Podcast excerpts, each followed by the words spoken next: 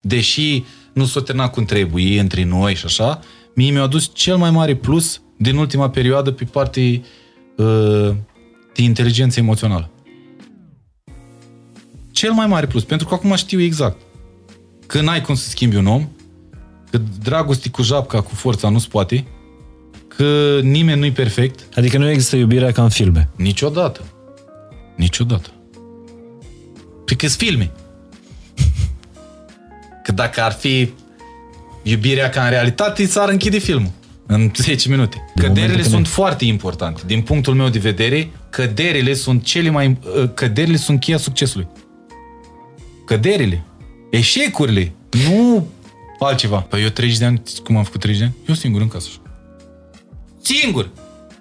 Singur. 30. Da, singur, nu a sunat super. telefonul, nu, adică a fost rău. Cum adică? Nu te-a căutat nimeni? Niciun bă, nu. Pentru că eu am renunțat la viața mea de dinainte și mi-am trăit viața prin viața, prin prisma Așa. relației.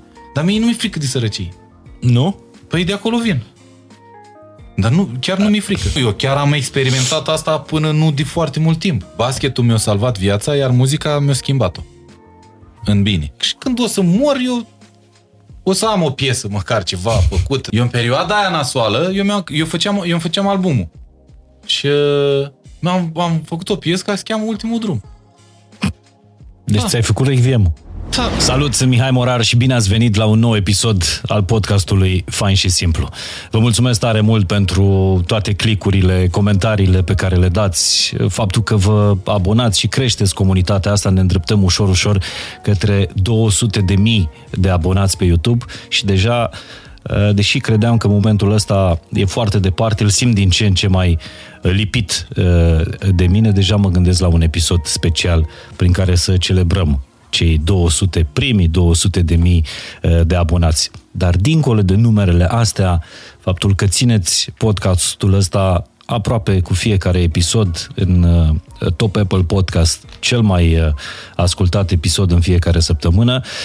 Dincolo de asta, dincolo de numere, contează fiecare poveste pe care o legați de, de acest podcast și țin minte probabil comentariul care m-a mișcat cel mai mult în ultima vreme, după episodul cu Denis de la The Motens, am citit în secțiunea de comentarii a YouTube-ului un comentariu lăsat de profesoara de română de la, cred, nu mă înșel, uh, liceul Mihai Viteazu din uh, Chișinău, profa de română a lui Denis, care vorbea cu atâta mândrie despre fostul ei elev uh, și cumva era plină de emoție și de mândrie că a ajuns atât de, uh, de sus și atât de, uh, de fain.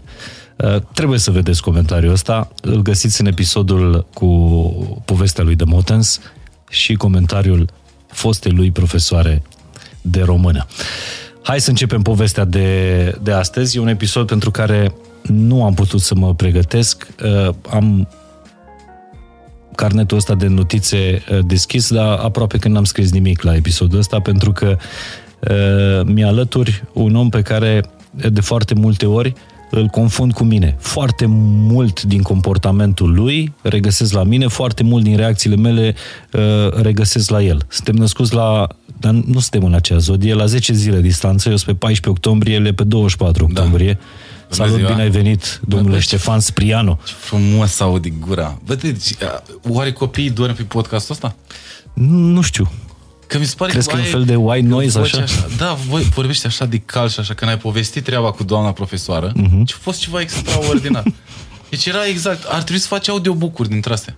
Facem dacă trebuie. Dacă Mamă, avem, pare există tare. cerere pe piață, putem să facem și audiobook-uri. Eu nu mai știu numele la profesori, dacă vrei să mă întreb de. Dar nu... O știu doar pe doamna Tomozei, atâta de engleză, care i-a cauzat o problemă de sănătate. Atâta. Poate îmi povestești un pic mai da. acolo. Da. Despre cum basketul ți-a salvat viața, că asta scrie pe oh, tricoul tău. Uite, nici nu m-am gândit. Că, Foarte da. frumos. Mi se pare titlul de podcast. Basketul mi-a salvat viața. Da, chiar mi-a salvat viața. Hai că-mi povestești da. asta. Întâi și întâi. Uh, Spic în primele lui zile în România, după o vacanță, mă rog, Mă rog. În care a făcut și un da. pic de pușcărie prin Asia. Doamne ferește și mai ca domnule. Carantină. El crede că e pușcărie. Păi nu, eu că, că m-am simțit. Eu am avut momente în care m-am simțit la pușcărie. Da. Dar mi-ai adus ceva? Da, uite. Da? S-am adus ceva. Uh, vreau eu să fac prezentarea. Această, aceasta este o cafea, se numește Luwak Coffee. Luwak este un animal, din punctul meu de vedere, nu foarte plăcut. Adică oamenii zic că e o pisică sălbatică, dar... Nu e nici maimuță, nu? Nu e nici maimuță, este o... E luac. E o combinație de, din punctul meu de vedere, arată, adică puteți căutați pe net, arată ca un șobolan cu vulpi. E ceva rău. Așa. Și agresiv, adică nu pot prea poți să te apropii Și de ele. celebra cafea copii luac. Și uh, da, copii, că, dar nu copii. Copii înseamnă cafea, de fapt. Da, că ei nu zic F. Aha. Ei în loc de F zic P. Copii. Ei, în, în alfabetul lor, uh, ei nu zic F, ei zic EP. Și pentru că tu știai că îmi place capeaua, Capeaua, da. Am zis să-ți aduc o capea din caca lui luacul ăsta. Deci cafeaua asta așa, că se crește, se dă la acest animal să mănânce, animalul face puțin caca Așa. și se extrag boabele din caca și după aia se prăjește și uite, se aduce lui Mihai Morar. eu am crezut că mi-a dus parfum inițial. Nu. Și uh, din cafeaua asta plan. este cea mai scumpă cafea din lume. Ai dat ceva pe ea. Uh, Acolo n-am dat, at- Ai, mă rog, am dat și acolo mult, dar nu dacă aș fi cumpărat, adică nu la fel dacă aș fi cumpărat de aici. Băi, am aparat de cafea. Putem să facem la finalul podcastului, putem să facem o, Da. o cafea. Uh, eu nu sunt cel mai mare fan al acestei cafele, am mai Nu? băut. Nu-ți place? Nu cred că e cea mai bună cafea din lume, dar e cea mai bine marketată. E Adică, cea mai bine marketată Știu după oamenii filmul să spună The povestea. Bucket List. Da, Dar știu uh, chinui animalele sau nu le chinui? Nu le chinui, Nu, nu, le nu, chinui, nu, nu? nu. Bine. Uh, îți dau și eu un cadou la, uh, Ia. la început. O, tu îmi dai irachiu, hă? Că, nu rachiu, ți- îți dau chiar vin.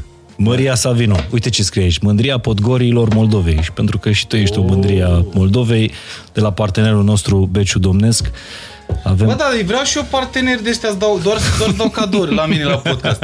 Domnul, dom, domnul Beciu, domnesc, eu venit și la mine la podcast, vreau să fac și eu cadouri la prieteni. Ți-au pus băieții, Și roze. băieții de, la- de fapt fetele de la Beciu Domnesc, ți-au pus, așa te-au uh, identificat, un roze verite care se mai numește și un roze de o zi, pentru că strugurii stau la... Ma- Avem și noi procesare în România. Așa. Strugurii la, stau la macerat uh, doar 24 de, de ore și un demisec care e uh, dulce, așa, e de băut A, e- într-o, asta e bun. Asta. într-o seară cu șoare cu... Vinul delicat, dar îndrăzneț, care spune lucrurilor așa cum sunt. La fel ca pasărea flamingo, fiecare moment roze verite este unic lipsit de inhibiții.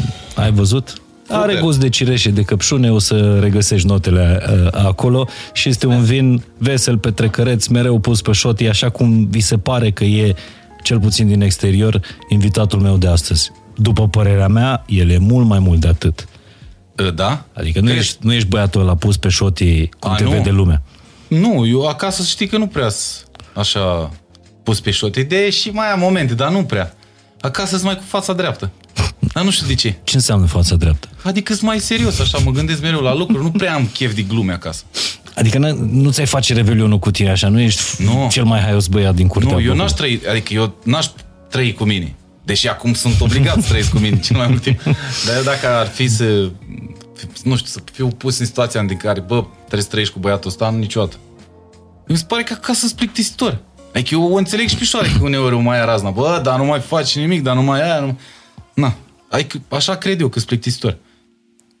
Mie nu mi se pare că ești plictisitor, cred că ești altfel decât uh, imaginea asta care, care, care le-a rămas oamenilor despre, uh, despre tine și cred că în multe dintre cântecele tale uh, îți dai arama pe față.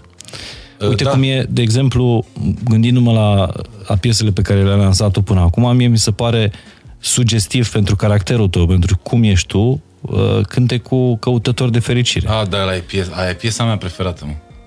Și mă bucur că îți place. Adică că nu singurul nebun. Știi, la modul ăsta. Uite, mă, mai un... De asta ai zis tu că ne asemănăm. Da, da, da, foarte mult. Da, aia e piesa mea preferată. Uh, a fost făcută în perioada când a fost făcută beat dimineața. Și țin minte că atunci au venit niște omuleți de pe la uh, radiouri sau ceva la noi și am pus piesele astea. Și când au auzit beat dimineața, o, oh, niciodată asta, instigați la alcool, la nu, asta nu va merge. Când am pus uh, căutători fericirii, pf, asta e gata, poți fi peste tot. E, vezi că nu a dat nimeni. A fost fix invers. Nu a fost fix invers, da. Da, dar acolo e sufletul meu, cumva acolo e o parte din povestea mea de început. Și de asta e... Și încă o simt, o... Și mai sunt niște cântece în care îl regăsiți pe adevăratul uh, Ștefan sau partea aia profundă a lui uh, Ștefan. Uite cum este să nu renunți, de exemplu. Da. Cum e din întâmplare. Uh, da, eu cred că știi care e chestia la astea, că eu astea mă iau prea în serios. Și am observat că E bine, e normal că sunt niște momente ale laturei artistice care, știi, adică uh-huh. eu când mă pun să fac o piesă, nu, gata, trebuie să fac una de fericire acum că nu. Mă pun, ascult bituri, încerc armonii și așa mai departe și să nasc piesele. Dar uh, am observat în ultima perioadă, de vreo 2 ani, cu cât mă iau mai mult în serios, cu atât nu-i treabă. Nu-i treabă. Adică nu... Pentru că oamenii așteaptă de la tine să-i faci să, să râdă, adică au alt, crezi că e altă imagine pe care nu o au despre de tine ce. față de cea... Nu știu, habar n-am. Nu pe știu. care o ai tu în oglindă despre tine. Deci, eu primesc foarte multe mesaje în urma pieselor. Bă, că am plâns, că mi-am sunat mama, că m-au făcut să mă trezesc la realitate, că, nu știu, încerc să fiu mai bun. Cât, adică, pentru mine astea sunt mai importante decât cifrele. Bă, câți oameni au? Câți i-am atins? Bă, 100, 200, 3000. Ok. Adică e foarte greu să atingi masele. Pentru că masele sunt foarte diferite, nu, nu gândesc la fel toți și e foarte greu să găsești numitorul ăla comun pentru toată lumea. Dar atâta timp cât, bă, dacă cineva, cuiva, un, unui om, i s-a schimbat măcar un pic percepția, gata. Adică, până la urmă, ăsta e scopul. Eu din moment ce am, ce dau drumul la piesă, sau, nu, de fapt, din moment ce o, din, după ce o scriu, nu mai e a mea, gata. Adică e a mea doar când am scris-o. Bă, mie mi se pare că nu e greu, adică e mai ușor să atingi masele și mai greu să atingi oamenii. Și mie, din toate podcasturile astea, nu-mi rămân neapărat cifrele sau de câte ori a intrat în trending da. un, un episod. Îmi rămân mesaje, uite cum e mesajul fostei profe de român al lui exact. Denis de la Motans. Cum e mesajul unei fete care mi-a spus că podcasturile fain și simplu au ajutat-o după ce, în același an, și-a pierdut tatăl și mama, a născut, după ce a născut a făcut COVID și a avut o formă de asta foarte uh, violentă, a părăsit-o tatăl copilului, toate astea i s-au întâmplat... Mamă, mi se zbârlește carnea pe mine. Mamă. După care a ascultat niște episoade de la Fain și Simplu și și-a dat seama că nu mori din astea. Nu, normal. Cât ar fi de greu, eu, viața merge mai da, departe. Da, eu asta am, în, întotdeauna când mi se întâmplă ceva rău, sau nu mi lucruri, sau nu știu, se întâmplă ceva rău, eu îmi pun treaba asta. Bă, mă, că nu mor. E că pentru mine ăla e cel mai rău. Ce se poate întâmpla? Cel mai rău posibil de pământul ăsta. Să nu mor, nu? Sau să nu moară familia sau prieteni sau așa. E, eu cam acolo mă duc. Deși de-a lungul vieții tale ai avut momente când ți s-a întâmplat rău. Oh, leu. Multe rău, cum? Hai să vorbim multe. despre ele. povestește întâi cum ți-a salvat basketul viața. Păi eu, eu în, adică cu cât am crescut, mi-am dat seama că de fapt toate lucrurile se trag din sport și din basket. Și pentru că toată educația și toată empatia și toată treaba asta de a șerui cu oameni lucruri vin din sport. Pentru că e un sport de echipă și acolo cumva n-am am crescut și n-am fost învățat de a avea o atitudine individualistă. Pentru că fiind un sport de echipă, eu trebuia să împart cu restul succesul, mingea, munca, uh, efortul, sacrificiile. Nu eram singur. Adică nu, nu e ca la, nu știu, la tenis. La tenis ești tu. Dacă ții, ți se face rău, nu mai, nu se mai ține meciul. E când acolo, dacă unul îi se face rău, trebuie să-l susții, trebuie să-l ajuți, trebuie să, știi? Și cumva treaba asta de educație, a fundamentul educației mele vine din sport, din basket. Și de asta cred eu că mi-a salvat mie viața. Așa simt eu. Dar cine te-a dus la basket? Tu fiind născut în, uh, în Bacău? În Bacău. Bacău are tradiție pe, nu, pe basket? Nu. nu. Ideea așa. Ce? Frate, CSM Bacău, nu? Uh, CSS. CSS Clubul Bacău. sportiv școlar și după aia m-am dus la Divizia B, dar uh-huh. am jucat foarte puțin acolo, la Iași. Uh, nu, eu am vrut la basket, de fapt, cum, cum a fost treaba? Frate, pe frate meu l-au dat ai mei la, în not la 5 ani. La vârsta de 10 ani, parcă, sau șapte ani, ceva pe acolo, o deveni vicecampion național. Eu voiam și eu la în not. Domnul, mă duc după frate, mi vreau și eu not. M-am dus la not, am făcut, nu știu, jumătate de an sau ceva. Nu mi-a plăcut. Frate meu după aia s-a dus la tenis, m-am dus și eu la tenis, după frate meu. Am jucat și tenis vreo câteva luni, poate chiar un an, după care el s-a dus la basket și a rămas la basket. Am mai încercat un pic cu fotbalul, dar nu, nu mi-a plăcut. Și pe aia zic, vreau și eu la basket. Doar că eram în clasa întâi, deja. Cât? 8 ani. 7 ani. Și voiam, voiam și eu, la basket, la basket, la basket. Eu până atunci încercasem din sporturile astea. Și uh, m-am dus la basket. Nu, ăia nu mă primeau, că eram prea mic. Fratele meu fiind cu 5 ani mai mare, na. Și în, în clasa a doua sau a treia au venit la, la școală, au venit antrenorul de la clubul sportiv. Bine, nu voiau să mă ia, zic, eu sunt fratele lui, vreau și eu acolo. Și m-au primit așa cumva de mic, că tot mic eram. Mic în sensul de scund. Nu, nu, nu, mic de vârstă. Și de vârstă. Da, da, da. În clasa a doua, o prea, adică te jucai, îți dădeau mingi, ba, acolo, n-aveai ce să faci. și m-a, m-a primit cumva de milă, după aia m-am reîntors un pic la tenis, dar, adică mergeam și la basket și la tenis, și la basket și la tenis, și după care am rămas pe basket. Deci cumva, eu mi-am dorit foarte mult, indirect frate meu. Na. Eu mă țineam după el, mereu. Mamă, eu trebuie să fiu ca el. Și aveam o treabă de asta, să fiu mai bun ca el. Că l-am dat, ne-am și confruntat. Adică în... erați în echipe diferite? Da, el era la juniori 1 și eu eram la juniori 3. Și să nu zici că l-ai bătut. Uh, nu prea, nu, dar eram, hă, leu, cine băteam. Adică cumva în teren eram câini, nu mai eram frață. Că eu eram și cumva, bă, da, bă, că el a fost întotdeauna mai bun decât mine în orice. În orice. Adică eu la școală eram moaia neagră, el, o, Mircea, păi da, ca Mircea trebuie să fie. Cum? El e un exemplu, el e, știi? Și eu eram, pa, mă, ce mă enerva treaba asta. Știi? Și, și la da, basket asta, la fel. Asta ziceau părinții sau asta ziceau uh, nu, profesorii care Profesorii, profesorii. Ai, ai mei n-au făcut niciodată diferența asta între noi. Ai că nu, sau cel puțin, eu știu, poate făcut, dar nu ne-au zis, adică nu ne-au dat de înțeles că unul e mai presus decât celălalt. Dar uh, profesorii, da. El, el era foarte muncitor la basket. Eu eram un pic mai puturos, dar foarte tehnic.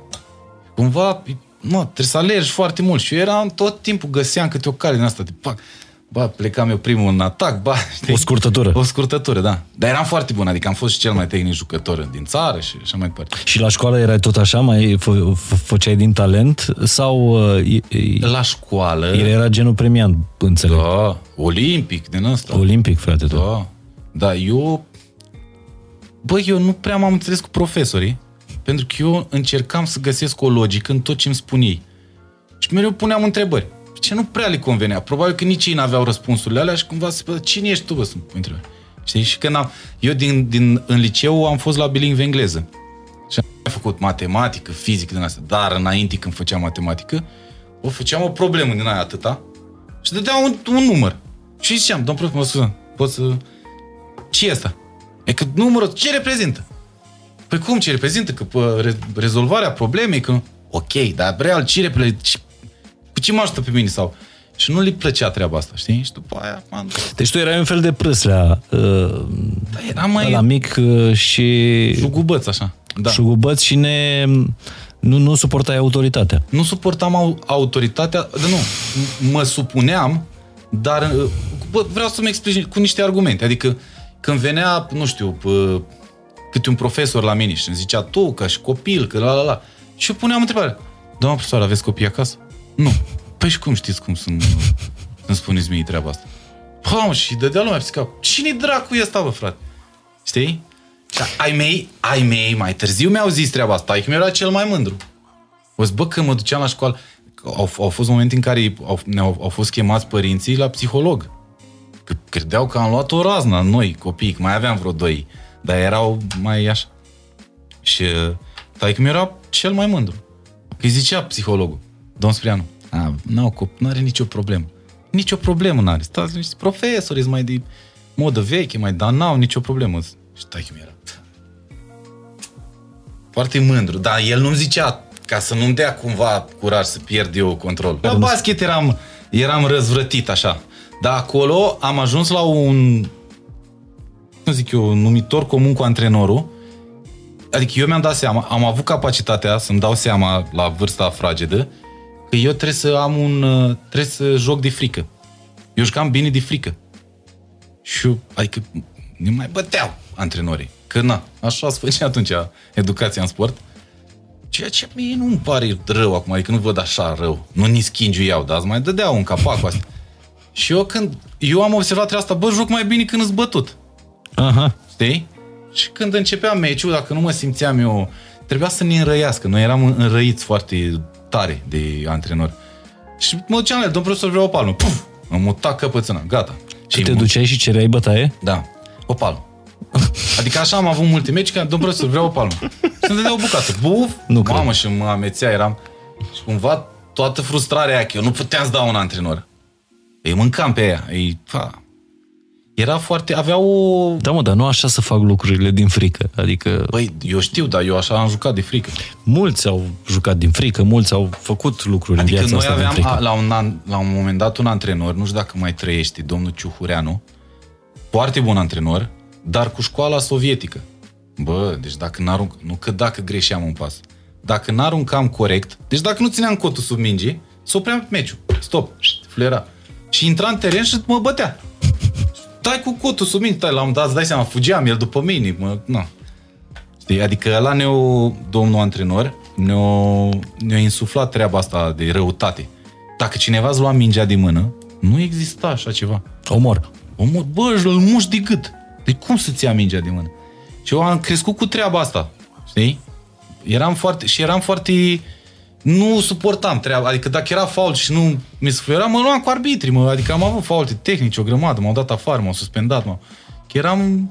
Am eu niște principii de astea foarte idealiste și totul să fie corect, dar nu, poate. Da, acum am dat seama că mulți din generația noastră am făcut lucrurile de frică. De frică de a nu fi cum sunt părinții noștri, de a frica de a nu fi sărași, din frica de a uh, da, da, da, da, să faci Dar nu ne bate cineva, știi, da. mereu uh, am, am făcut foarte multe lucruri din, uh, uh, din frică. Da, ție nu ți-a plăcut școala niciodată? Nu, că nu mi am avut materii care mi-au plăcut foarte mult. Engleza, geografia, istoria. Noi făceam și geografie și istorie în, și în limba engleză. Uh-huh. Că am avut astea mai umane. Astea reale, păi, deloc. Deși știu matematică, adică știu bază, știu cam ce trebuie să știi din matematică, dar nu, am, nu mi-a plăcut să aprofundez pentru că pentru mine nu, nu era nicio logică. Nu găseam o logică palpabilă. Ba, adun două, dacă îmi zicea de la, de la început, avem 7 kg de meri cu 7 kg de peri și la final ne dă ceva. Știi? Nu. Uh-huh. Erau toate acoladele, toate alea, din nu înțelegeam nimic, nu găseam nicio asemănare. Eu merg foarte mult pe analogii. De mic, nu știu de ce. Și întotdeauna încerc să caut câte o asemănare dintre un lucru și celălalt. Cum, adică și încerc să le aplic și în alte domenii. Că la matematică. Deci ție cumva lumea trebuie să-ți explice un lucru uh, ca să-l înțelegi tu, ca da. să fie pe logica ta. Da, da, exact. Îți mai pragmatic așa, îți mai, bă, trebuie să aibă un sens. Orice se întâmplă. Știi? Dar cu ai tăi te-ai înțeles? Eu nu știu da. foarte multe despre, da, despre da, părinții tăi. Da, m-am, am, da, m-am înțeles foarte bine. Adică ei nu mi-au... Îți dai seama că nu erau cei mai fericiți când erau chemați pe la școală de profesori, de voia să mă exmatriculeze, să dea astea, adică am fost rău. Adică rău. Era, era mai rebel, era mai... Da, la fel eram și eu, adică și că mi-a fost chemat de câteva ori la școală ca să mă exmatriculeze, am mai povestit asta pentru că scriam despre profesor la ziar. Na. Foarte bine De-aia zic că semănăm foarte mult. Da, eu n-am, adică directoarea, păi zic și numele, că vă știu acum, că m-a terorizat. Doamna Toderiță o cheamă, nu mai știu cum Toderiță, era de engleză. Doamna Toderiță, dacă vă uitați, uitați că am ajuns bine, că mi-ați, mi blestemat zilele. Și păi da, păi, deci n-auzi că mă visa noaptea. Cine? Directoarea? Da, a făcut eu obsesii pentru mine, că de mă ura din suflet. Sau mă rog, mă ura. Și ce zicea de Adică mai ții minte ce Păi când am luat la, la BAC, am luat 926. Și eu când am terminat liceul, eram penultimul ca note din clasă. Din toate clasele de a 12-a. Uh-huh. Deși nu era în lemn. Da, nu... Aveau ceva profesori cu tine. Da, da, da. Adică la un moment dat s-a făcut un uh, consiliu din ăsta cu toți profesorii și ai mei și de la celelalte clase care nu mă cunoșteau așa, s-a făcut un consiliu de vreo 100 de profesori în uh, anfiteatru școlii să votezi care să mă dea afară. La nivelul ăla, directoarea ea a făcut ea. Și uh, unul singur s-a ridicat și a zis eu nu, ăla de la sport. Pentru că, na, aduceam rezultate bune și la un dat am vorbit eu cu un alt domn profesor. Deci în rest, dacă nu era la de la sport, era unanimitate să te exmatriculezi. Da, da, toți băieți. Au vrut să mă dea afară. Și acum am vorbit cu un alt domn profesor care era pe la, pe la inspectorat, i-am explicat speța și a zis, bă, ok, dacă te, te cheamă în fața acolo să le explici, tu zici că ai vorbit cu mine, că am ce să le explic, că oamenii sunt nebuni. Știi? Cumva ei vă trebuie să dea un exemplu, dar stai un pic, că n-am omorât pe nimeni, adică tu ca și profesor sau ca director sau tu trebuie să știi să manageriezi o din Nu dai afară din școală. Cum să mă dai afară din școală? Că eu aveam din asta. Unui profesor nu-i convenea că eu puneam niște întrebări la... Și ieși afară. Și zicem, nu aveți voie să mă dați afară. Pe cum? Pe ea ați cercetat uh, regulamentul școlii? Da. Scrii că aveți voie să mă dați afară la oră? Păi nu, că domnule, cum? Că l-am dat acel profesor l-a bătut pe un coleg de-al meu. Adică atât de nebuni erau și aia. Și eu ziceam, nu aveți voi, chemați-o pe doamna directoare că nu aveți voie să mă dați afară de la, de la așa școală, din, din clasă. Și venea directoarea, sau mă dădea afară și mă ducea la doamna directoare, care nu mă sporta. Bună ziua, m-au dat afară de la ora de religie. Trebuie să mă băgați înapoi. Regulamentul. Păi ne ghidăm după un regulament sau nu? Și eram așa, de seama, nu-i convenea. Uh-huh. Dar mu, au, au deci fost... erai un fel de activist, așa, un fel Activ, de... Da, și cumva ei au, au fost câțiva profesori care după aia mi-au zis, păi eu mor de dragul tău, să știi. Și când am luat 9-26 la BAC, după ce am văzut rezultatele, eram, zis, eram fericit. Nu te-ai dus la directoare? Nu, o venit ea la mine. Adică o trecut pe acolo și zice, domnul Spriană, dacă t-ați luat la BAC, zic 9-26. Vai, aduceți-mi un kilogram de lămâi. Și zic, vă aduc un helas, doamnă, că e mai, e mai concentrat și poate... Știu că nu face bine la inimă, dar na. Bă, așa mi-a zis doamna Toderiță. Da, te-ai mai văzut E rău tare. Am ajuns ultimul boschetar. Cum credeați că o să ajung. Cum ar fi să comenteze doamna Tudorița la acest podcast? Tare, Cum a comentat profa de română lui da, Denis da. de Bă, dar să știi că eu am avut câțiva ani care treaba asta a ei... Și să spună, Ștefan, dincolo de orice, eu am avut tot timpul încredere și știam că vei ajunge sus. Păi da, poate, da, acum poate zic că da, dar eu așa te motivam. Că mi-am am marcat, zic, bă, cum așa de lepră sunt? E că nu, că nu eram slab la școală, adică dacă trebuia să învăț ceva, învățam, mă pregăteam. Bă, da, mă, mă turtea femeia asta rău. Mamă, și tu ai și auzit-o toată copilăria, adolescența, ai auzit chestia asta, că frate uite cum e Mircea, uite da, cum da, e frate da. tu. Frate meu nu a avut, mă, probleme deloc, niciodată.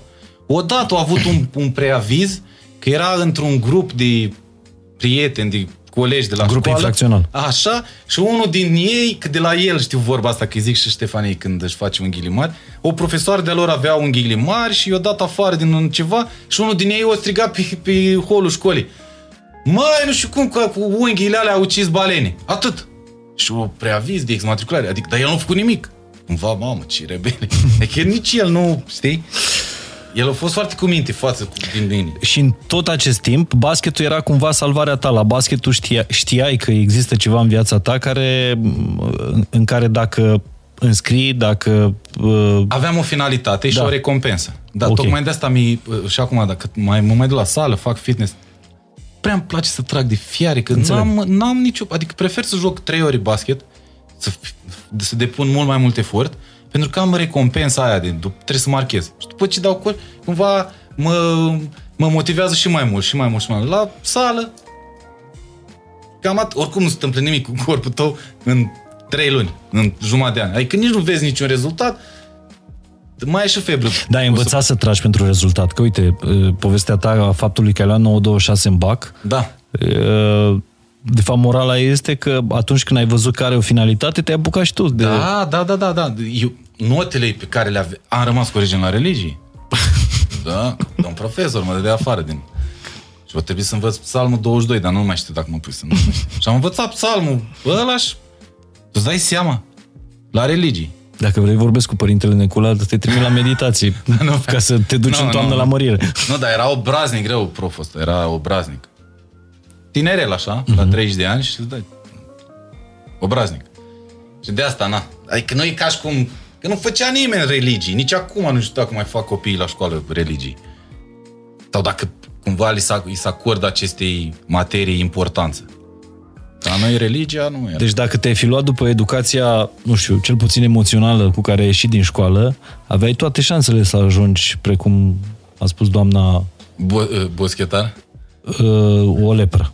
O lepră? Bă, nu, să știi că eu, imediat cum am ieșit din, din școală... Păi da, dar basketul cumva ți-a dat... Basketul, ție, da. Basketul întotdeauna am o ținut pe... Te-a salvat de bosc... De boschetăreală, da, da, m-a salvat. Eu nu, eu nu înțelegeam atunci. Eu acolo mă refugiam și acolo îmi consumam foarte multă energie, că eram foarte energic. Și acolo mă, mă, mă goleam așa de... Că știi cum de... se întâmplă? Atunci când ești exclus dintr-o comunitate, dintr-un grup, da? Când școala uh, te consideră o măsea stricată și uh, da. te extirpă, tu încerci să-ți găsești un loc și un grup care să te valideze, care să... și foarte mulți Așa. certați de profesori rebeli, certați de profesori, ajung pur și simplu pe stradă și găsesc niște oameni uh, certați cu viața. Așa. Și dacă ăia sunt ăia care... Eu, eu am avut exemple în clasă. A, da? De băieți foarte buni. Nu, la uh, noi cel mai rău... Dar care emoțional au fost distruși de școală și singurii care i-au validat erau ori bișnițari, ori... Uh, A, nu, la noi nu, nu, nu, adică... Dar tu aveai basketul ăsta ca plasă de salvare. Eu aveam basketul, da, ca plasă de salvare, dar eu în comunitate, în, printre colegi, așa mereu am fost iubit și eram cam printre cei mai populari, adică li făcea plăcere să stea, uh-huh. să petrecem timp împreună. Că mai, mai ziceam o glumă, mai jucam basket, mai... Adică era mai așa, toți erau tripați cu cartea, dar cel mai rău de la noi din, nu din liceu, din uh, clasele primare, nu? Așa zice. Prim, gimnaziu. Gimnaziu, sau? da, așa, scuze-mă. Uh, ăla cum e preot? E preot. Bă, și era rău, adică eu eram mai... Nu mă băteam, nu nu juram, nu făceam din alea rele. Doar eram mai curios sau să zicem că pe alocuri sfidător. Dar era, era rău. Și îmi scrie o dată acum pe Facebook. Ștefan, să vii și pe la mine pe la parohie. Mă, du-te în castelul, mă. Bă, tu ești preot. Bă, tu te-ai luat. Cum ești preot? Că ești ultima lepre. Ești Te rog, nu vorbi așa de numele lui Dumnezeu. De... Păi cum nu poți să iau? Adică păi, nu tre- crezi că oamenii se pot schimba? Ba, eu cred, dar îți dai seama, eu am rămas cu, cu fața lui. De... Și zic, eu trebuie să acum la tine să-ți pup mâna, ești prost? Adică vin la tine, la biserică. Păi da, da, acum ai, tu ai ajuns să judeci cum judeca doamna directoare, exact. că tu o să ajungi păi o da, da, bă, ăla cumva nu prea avea șanse să fii. Când am, bă, bă, preot, bă, preot, adică mi se pare ceva extraordinar. Da, și cântă și de alea. Doamne ferește, la parohiile. Da, mă rog, nu-ți dai seama că nu o să mă duc niciodată. Acum, între noi, între noi fie vorba și între cei care mm. se uită la podcastul ăsta, poveștile noastre din liceu și noi am fost răi în liceu. Da. Uh, sunt absolut nimic, infime pe lângă poveștile băieților de la seminar. Seminarul teologic. Ah. Dacă ar vorbi... Nicola? Nu, din, ah. știu din, din viața mea. Ai povești. ceva rău acolo, nu? la seminar, cel puțin, nu știu, generația aia mea. Deci, uite, acum în Bali, o să vezi în episoadele alea, băiatul ăsta care a avut grijă de noi mi-a povestit cum e cu biserica, cu templele la ei și așa. Și zic, mamă, dar și pe aici și voi aveți, că am aranjat templu cu preoți, cu astea. Și că, o, la noi noi suntem obligați, adică noi din familie trebuie să fim preoți. Suntem obligați. Aici nu vrea nimeni să fie preot. Păi zic, cum? Că la noi toți băieții vor. Că nu, că aici trebuie să fii foarte humble, foarte umil, așa, și nu trebuie să-ți mai atingi hainele cu ale familiei, trebuie să stai foarte separat. N-ai voie să ai nimic. Mm-hmm. Zic, o, la noi discreții. Da. Eu acum înțeleg de unde atitudinea asta a ta vis-a-vis de, de biserică. Ți-e, e foarte greu să, să accepti orice formă de organizare pe care, care cumva bazează, nu înțelegi. Nu, orice formă de organizare care se bazează pe o chestie care ține de suflet. Adică nu poți, nu știu, biserica, eu nu cred în biserică. Deloc. Nici în preoți, nici în... Cred în, uh, în călugări care într-adevăr duc o viață și își, își dedică viața pentru treaba asta spirituală, nu cred într-o instituție numită biserică. Niciodată. Nu poți cred. Nici de asta zic.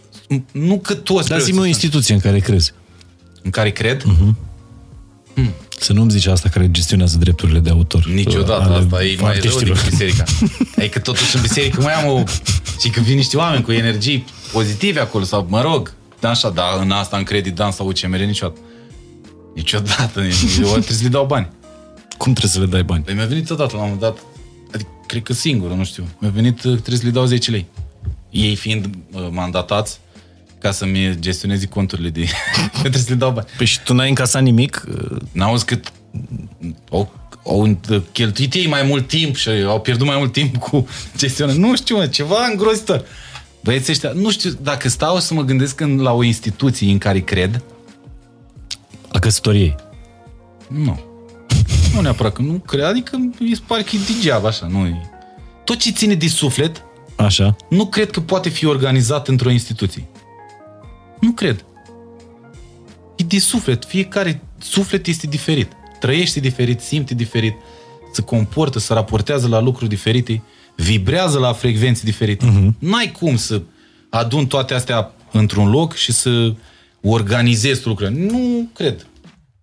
Nu cred. Părerea mea. Îmi pare rău dacă supăr pe cineva, dacă sunt o grămadă de oameni, că și eu sunt credincios. Cred în Dumnezeu, cred în energii, cred în bine, cred în karmă, în ceea ce faci, uh-huh. ți se întoarce și așa mai departe. Dar nu cred în biserică. Și nu crezi că cineva trebuie să le vorbească oamenilor despre, despre asta? Ba da. Ba da. Eu, eu cred că cineva trebuie să le vorbească, dar nu știu dacă uh, în modul ăsta. Adică cred foarte mult în mănăstiri, uh-huh. în sihaștri, în... Adică dacă tot vrei să găsești uh, înțelepciunea sau, uh, nu știu, purificarea sufletului, du-te în vârf din munte, nu te du în centrul orașului unde ești acoperit de aur. Mi se pare ceva, băi, băi, da, la nevoia, mintea găinii. Nevoia oamenilor din orașe de uh, aș regăsi sufletul e mult mai mare decât păi da, da, tu cu... A oricui. Da, de ce trebuie să te duci la cineva ca să-ți regăsești sufletul? E cât cum te duci tu la un băiat, la un băiat, da? Te duci la un băiat. Bună ziua, uh-huh. vreau să-mi regăsesc sufletul. Bine, tu exagerezi acum, că nu, nu, nu e chiar așa. Bă, nu, nu, ok, nu o zici pe gură, dar cam aia gândești. Bună ziua. Bună, să rămân la părinți, sau cum se zice, da? Vreau să mă închin sau ce să fac eu acolo. Și el să zice, a, să zică, da, trebuie să nu faci, dar ce ai făcut? A, dar din cauza asta, bă, termină cu prostiile. Adică mi se pare că tu cu tine trebuie să...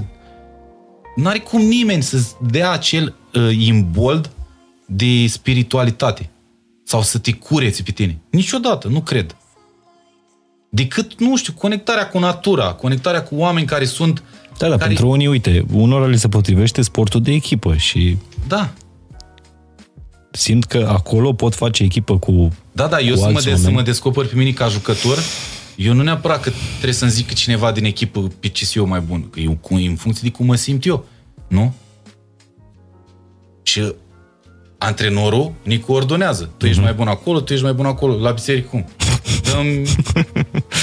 Știi? Nu, eu nu cred. Îmi pare rău. Adică, adică fapt, nu îmi pare rău, dar îmi pare rău dacă v-am... Bun, dar dacă am creat oamenilor o păreri proaste despre mine sau dacă Stai mă judecat. că e părerea ta, adică... Păi nu, da, da, oamenii au tendința că toți sunt cu biserica, adică nu toți, da, sunt foarte mulți toți. care judecă prin prisma la treaba asta. Uh-huh. La... Și cred că sunt lucruri diferite. Biserica, religia, da, credința... un om inteligent poate să facă diferența între biserică și religie și credință și Și în plus, biserica până la urmă e formată tot din oameni. Da. Unii deci mai eu ultima dată când am fost la, la biserică, când m-am dus eu așa, m-am dus cu, un, cu acest coleg care ți-am zis eu că aveam mina aia de, de Bitcoin. Așa? De mult, acum 10 ani, nu știu când. M-am dus la, uh, la Mitropolia din Iași. Uh-huh. Cred că erau moaștele alea acolo. Că alea sunt mereu acolo. Da. Adică eu așa știu, că sunt mereu acolo doar de ziua Sunt moaște, ei, da. Fac minuni. E pelerinajul. Pelerinajul, da. Și m-am dus într-o zi normal. Bă, băiatul, ne venea să plâng. Deci mirosul ăla, starea, eu, eu asociez mirosul de biserică cu moarte. Pentru că eu am intrat în contact cu biserica. La mormântări. La mormântări, la nenorociri. Și cumva când am bă, zic, bă, ce cu starea? Și pe aveam majoritatea oamenilor să duc la biserică să ceară ceva, nu să mulțumească. Majoritatea. Majoritatea. Dăm sănătate, dăm familie, dăm nu știu ce. Nu zice unul, bă, mulțumesc, bă, că trăiesc. Ok, n-am ce mânca, mi rău, dar bă, mulțumesc că respir. Mulțumesc, Doamne, că respir. Îți prea puțin. Bă, sunt mulți care fac și, uh, și asta și... Uh, da, dar majoritatea cred că, nu fac. Cred că ține foarte mult de experiențele pe care le-ai avut în copilărie. Dacă mirosul ăla îți aduce aminte de mormântări, e clar că nu eu... vei căuta locul ăla. Da, dar eu nu cred că câți oameni vin la parastasul lui femeia asta?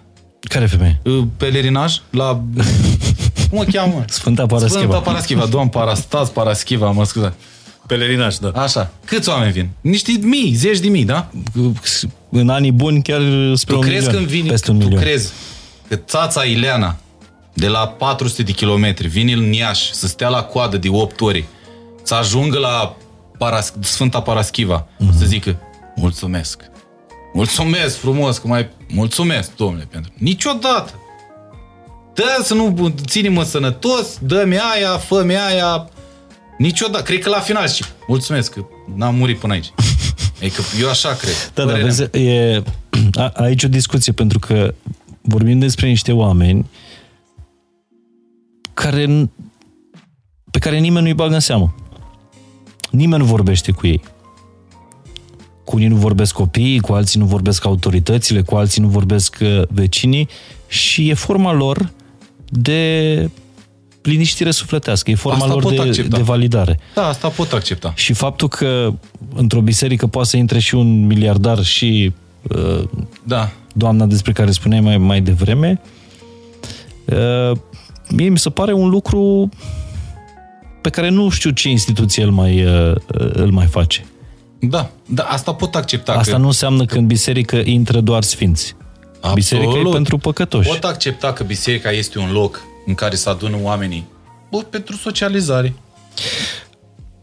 Inclusiv socializare, nu știu dacă e păi socializare nu, nu, treaba asta pot accepta treaba asta, dar pentru a îmi curăța sufletul și faptul că mă la biserică să vorbesc, că am o discuții cu Dumnezeu prin internet, niciodată.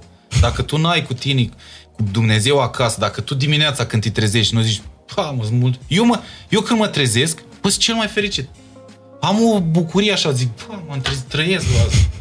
Mă, am treaba asta, nu știu dacă e bine sau poate e nebun sau ceva, dar eu mă trezesc, mă bucur dimineața de fiecare zi. Tu vorbești acum despre momentul ăsta al vieții tale, că bănuiesc că ai avut momente când nu te trezeai și uh, spuneai că ești cel mai fericit. Nu, dar cumva tot, tot aveam treaba asta. Bă, cât orice, oricât de rău mi se, mi, mi se întâmplă să nu mor. Bă, ce poate să... E că zi cel mai rău, să nu mă îmbolnăvesc, să nu mă... Restul trec. Restul trec. Ai cumva sunt foarte dar zi niște momente simplu, din viața ta, știu asta și o, o să vorbim că nu întâmplător e la fan și simplu uh, uh, speak și apropo de a fi sau a nu fi uh, de acord cu cel de la, de la masă, chiar o să schimb masa asta de podcast.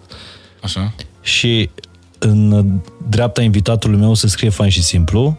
Și aici, pe partea mea, vreau să scriu masă de așezat oameni diferiți la aceeași masă. Ah. Că despre asta e da, da, până da. la urmă. Să fim, uh, să putem să avem o conversație chiar dacă suntem... Uh, nu uh, suntem de acord pe toate subiectele. Da. Și asta voiam să te întreb. Care au fost momentele alea în care ai fost rău, jos? Psihic? Psihic, material, deci primul, financiar, habar prima ai avut. până din asta au fost, deci eu până când, m- când m-am mutat în București, eu uh, făceam naveta între Iași și București, Iași București. Și veneam, nu știu, stăteam două săptămâni în București, mă mai duceam două săptămâni la facultate în Iași și tot așa schimbam. Uh-huh. Când a venit momentul să mă mut de tot, deși nu era, adică nu era ceva nou pentru mine. Când m-am mutat de definitiv în București, am fost deci trei săptămâni sau chiar o lună, n-am fost bun de nimic. Nu mă adaptam, pentru că eu acolo, eu în, în timp ce făceam naveta, dacă stăteam o săptămână sau două, nu prea aveam timp să mă adaptez, nu știu că plecam, iar veneam în, știi, trăgeam acasă cumva, știi? E, când știam că eu, bă, eu aici stau, aici trebuie să stau de acum, gata. Mam. Și am, m-am, m-am panicat. Știi, că deja înce- îmi începeam o nouă viață, aproape fără bani, într-un loc total necunoscut, adică nu știam nimic. Nu știam pe nimeni, na, stăteam cu velea în casă și atât.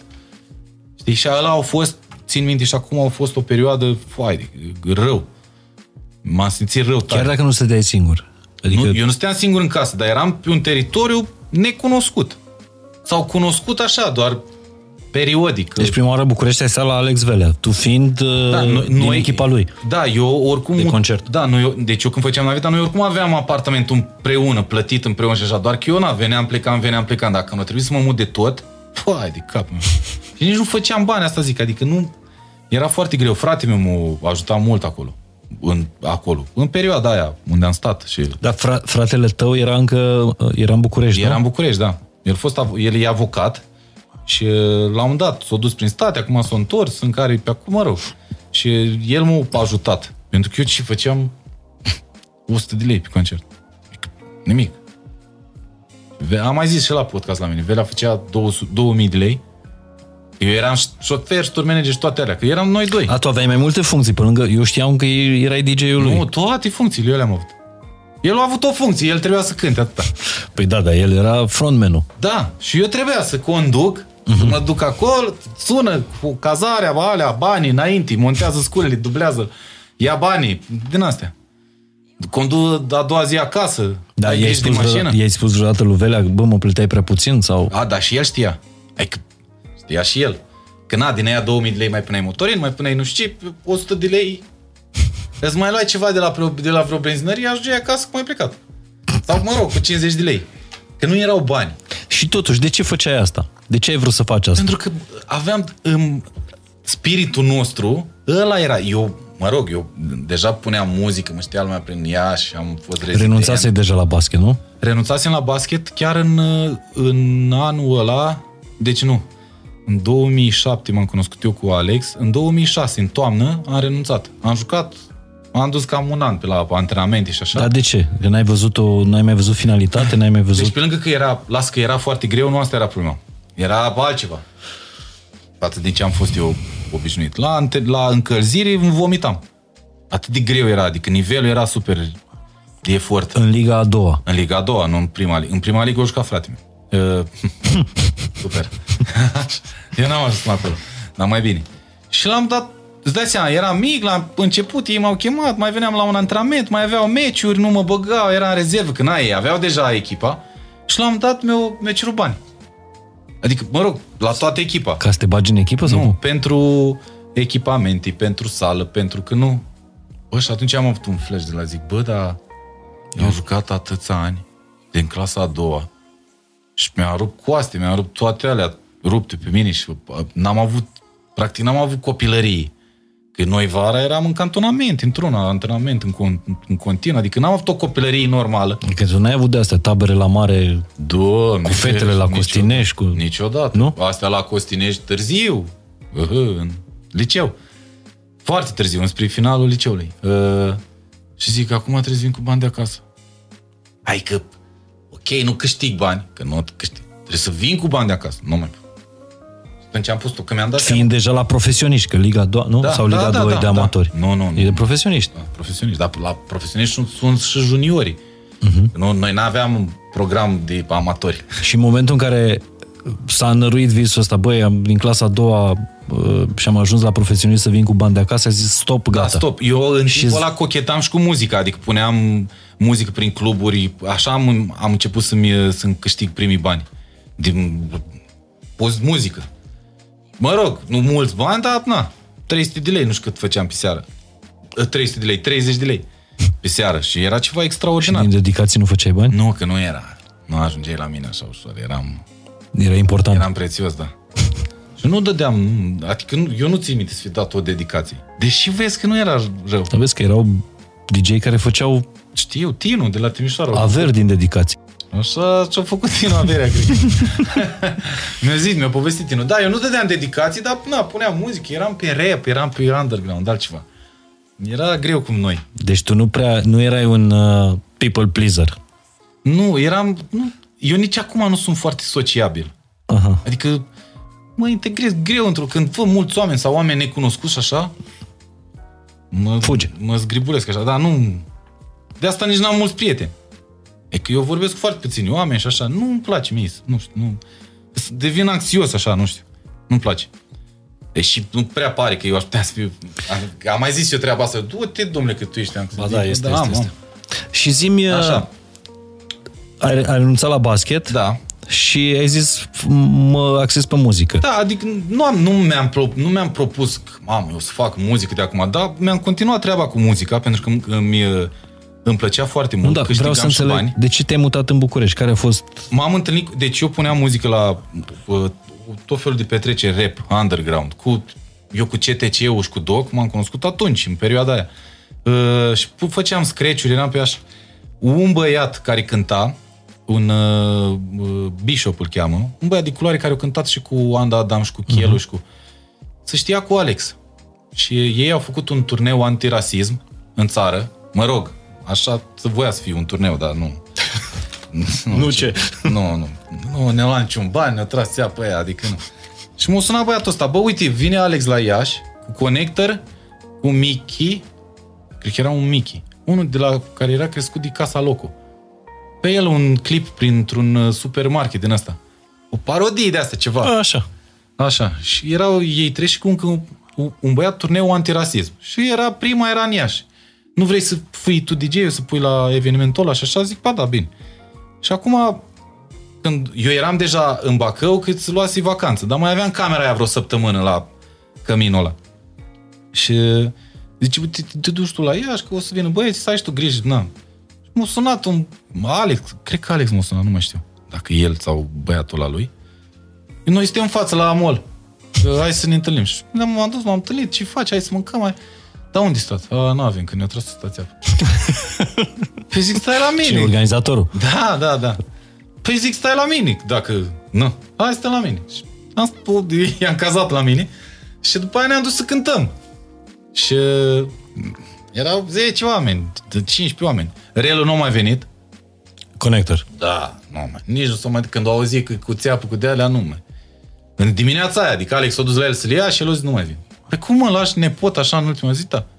și nu mai venit relul. Și eram doar eu cu Velea și cu un, cu un băiat care făcea beatbox. Și așa, zic, bă, hai să cântăm, dacă tot... Dacă am venit de la Bacău, tu de la București, adică hai să...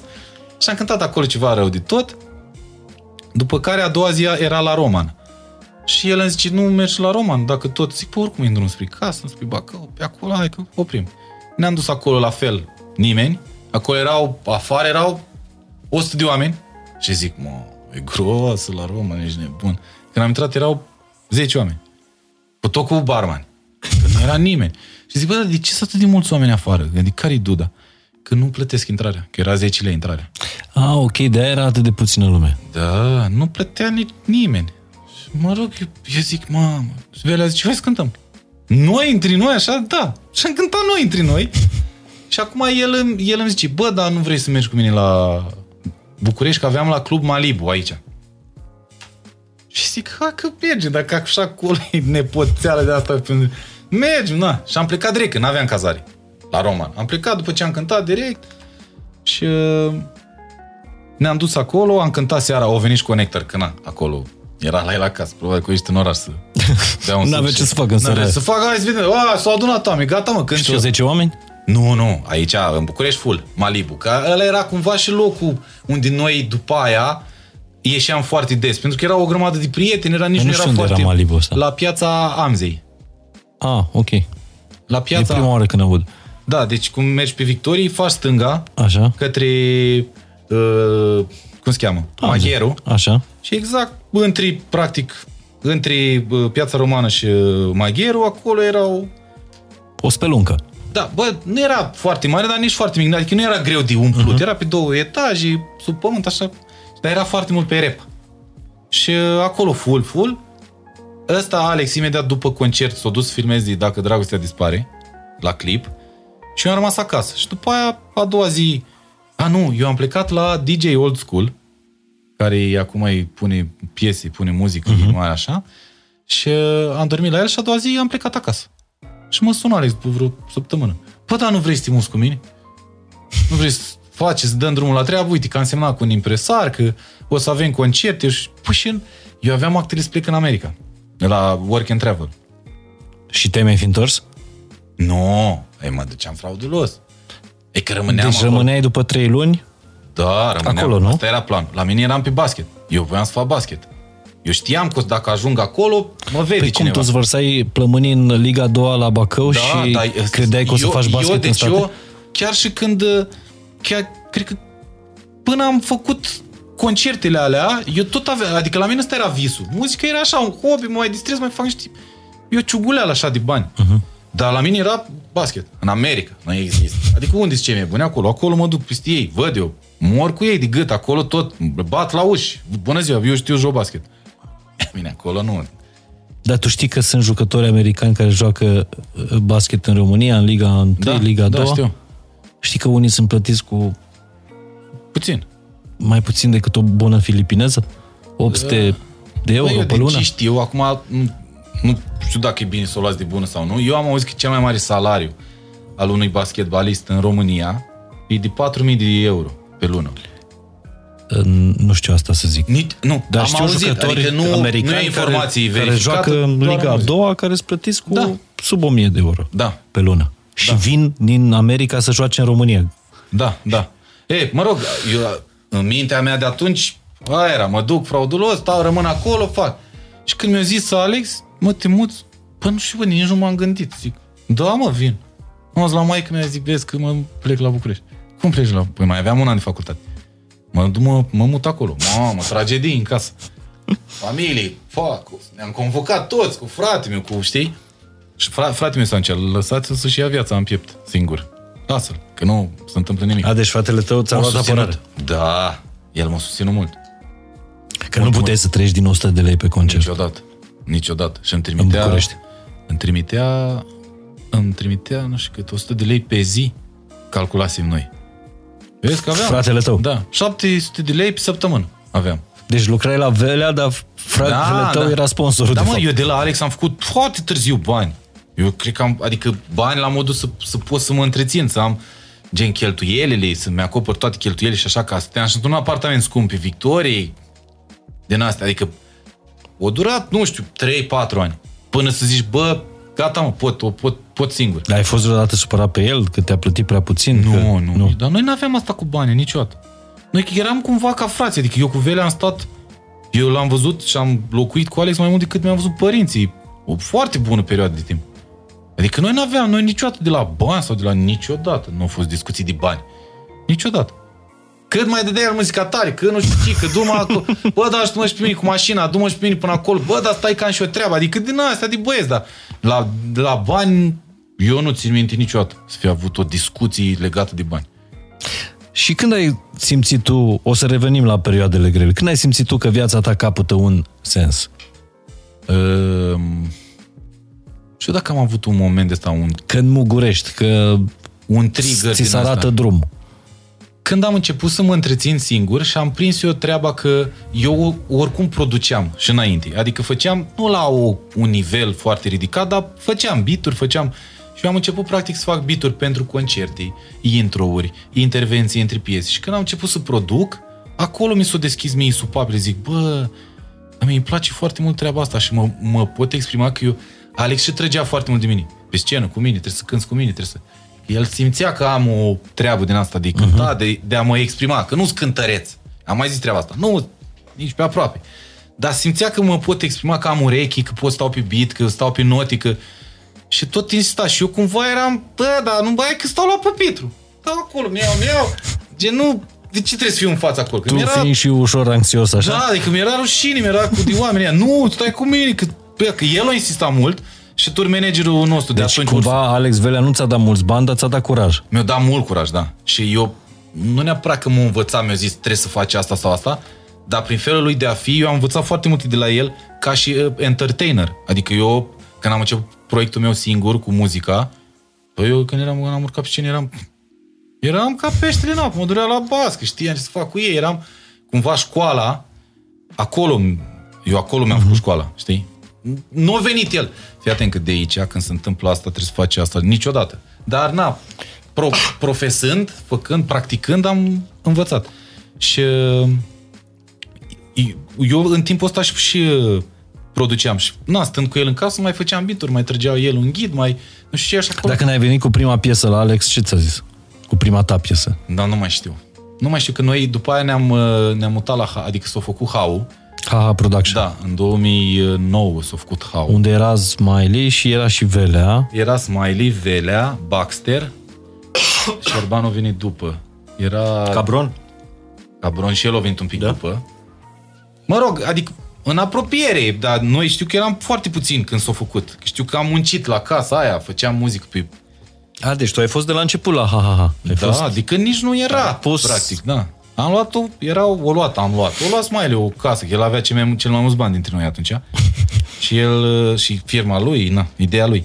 Și uh, casa aia era o casă bătrânească pe care am renovat-o noi și în ultimul studio nu mai aveam bani de birou, de... Și am, am rupt ușa, am rupt, am scos ușa, am pus-o, aveam niște căldări de vopsea, de rigid, nu știu ce era de rigid, de ciment, de toate alea. Și am pus ușa aia și ăla era birou provizoriu. Și acolo făceam pe masă, pe ușă. De? Și ce piese au ieșit de acolo? Oh, multe, foarte multe piese. A, era vremea cu... Minim doi, mai vechi. Cai vers pe pereți. Da, da, deci, da, da, mai vechi. Mai vechi. Mai vechi. Mai vechi. Dar eu nu ia la fel. el acum mai ales s-a industrializat rău cu ha-ha-ha. Înainte era fix, erau niște prieteni, niște băieți, care făceau muzică fix de drag. Nici nu știam ce să facem cu ea. Adică cu radiouri, cu... Ne-am făcut canal de YouTube. Hau e primul label cu canal de YouTube. Când aveam unde să o arătăm. Noi facem, dar cine drag ne ascultă? Da, și uh, acolo mi-am făcut eu școala, dar mi-a plăcut foarte mult că uh, puteam să mă, să mă exprim prin producții fără să mi se vadă mutra. Și zic, oh, cumva să mă ascund, să dau mai în umbră, eu sunt, da, nu mai știi nimeni, știu prietenii mei și atât, știi? E, până când am dat de scris. Eu când am început să scriu, scriam în engleză.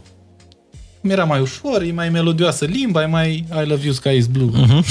Că la wanna be with you, știi?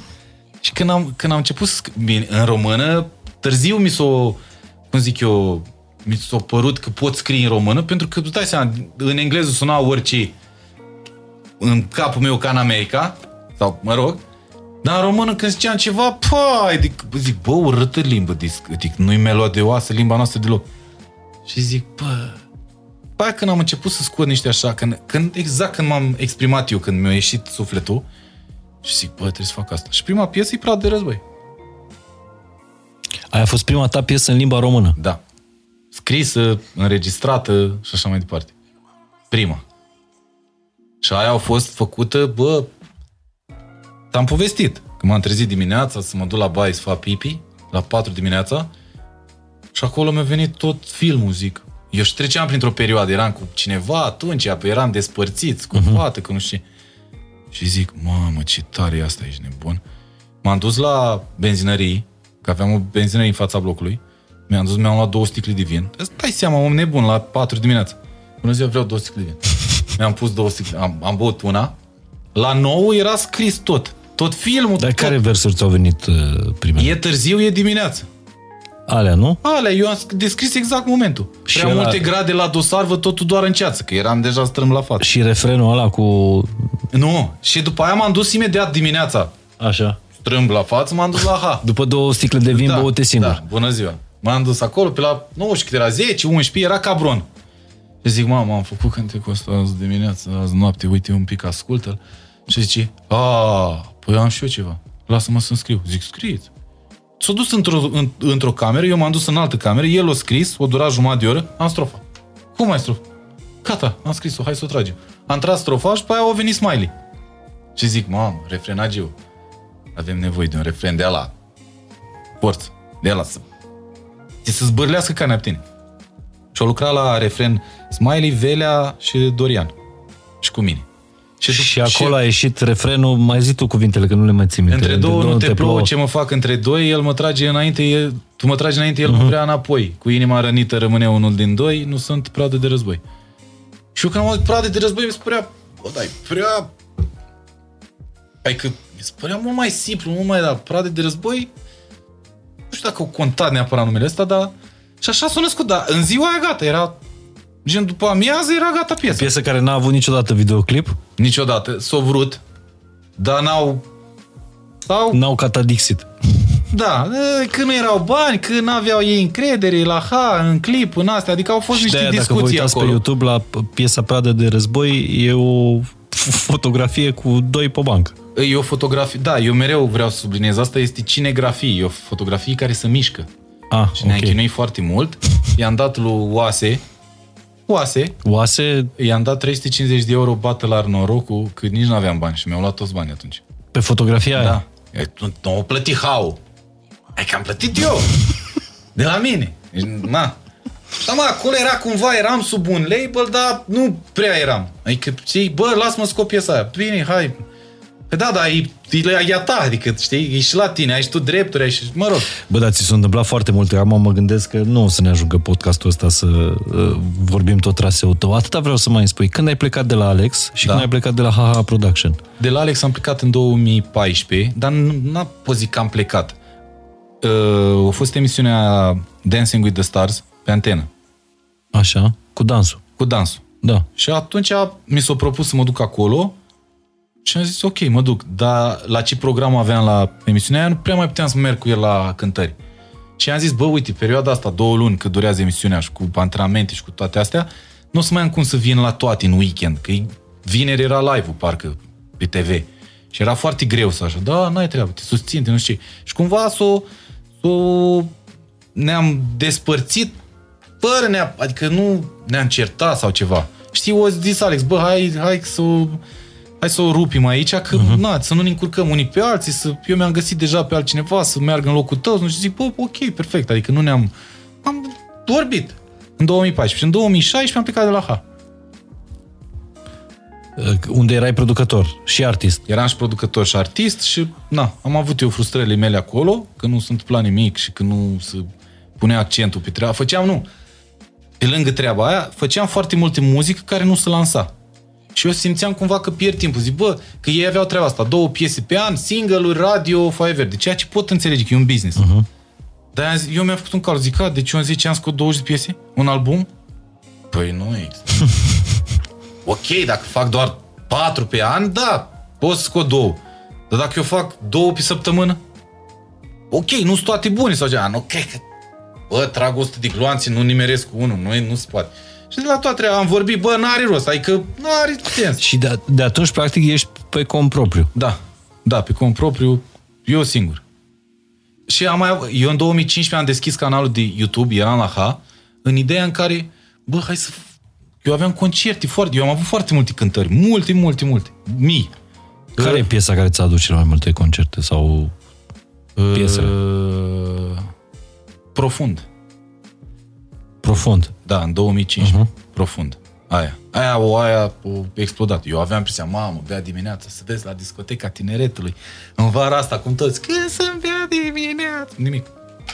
În fiecare an asta, așa, asta e piesă de, de, de, de Costinești. Niciodată nu s-a întâmplat.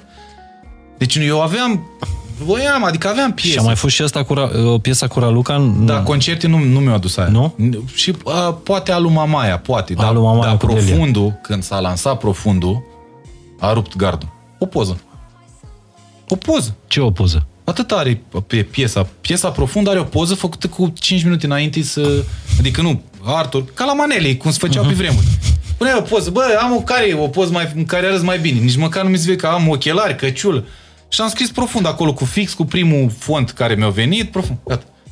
Ăla e videoclip. Ăla e, s-a dus. Și câte vizualizări are acum? 20 de milioane sau ceva. și atunci YouTube nu era cum e acum, știi?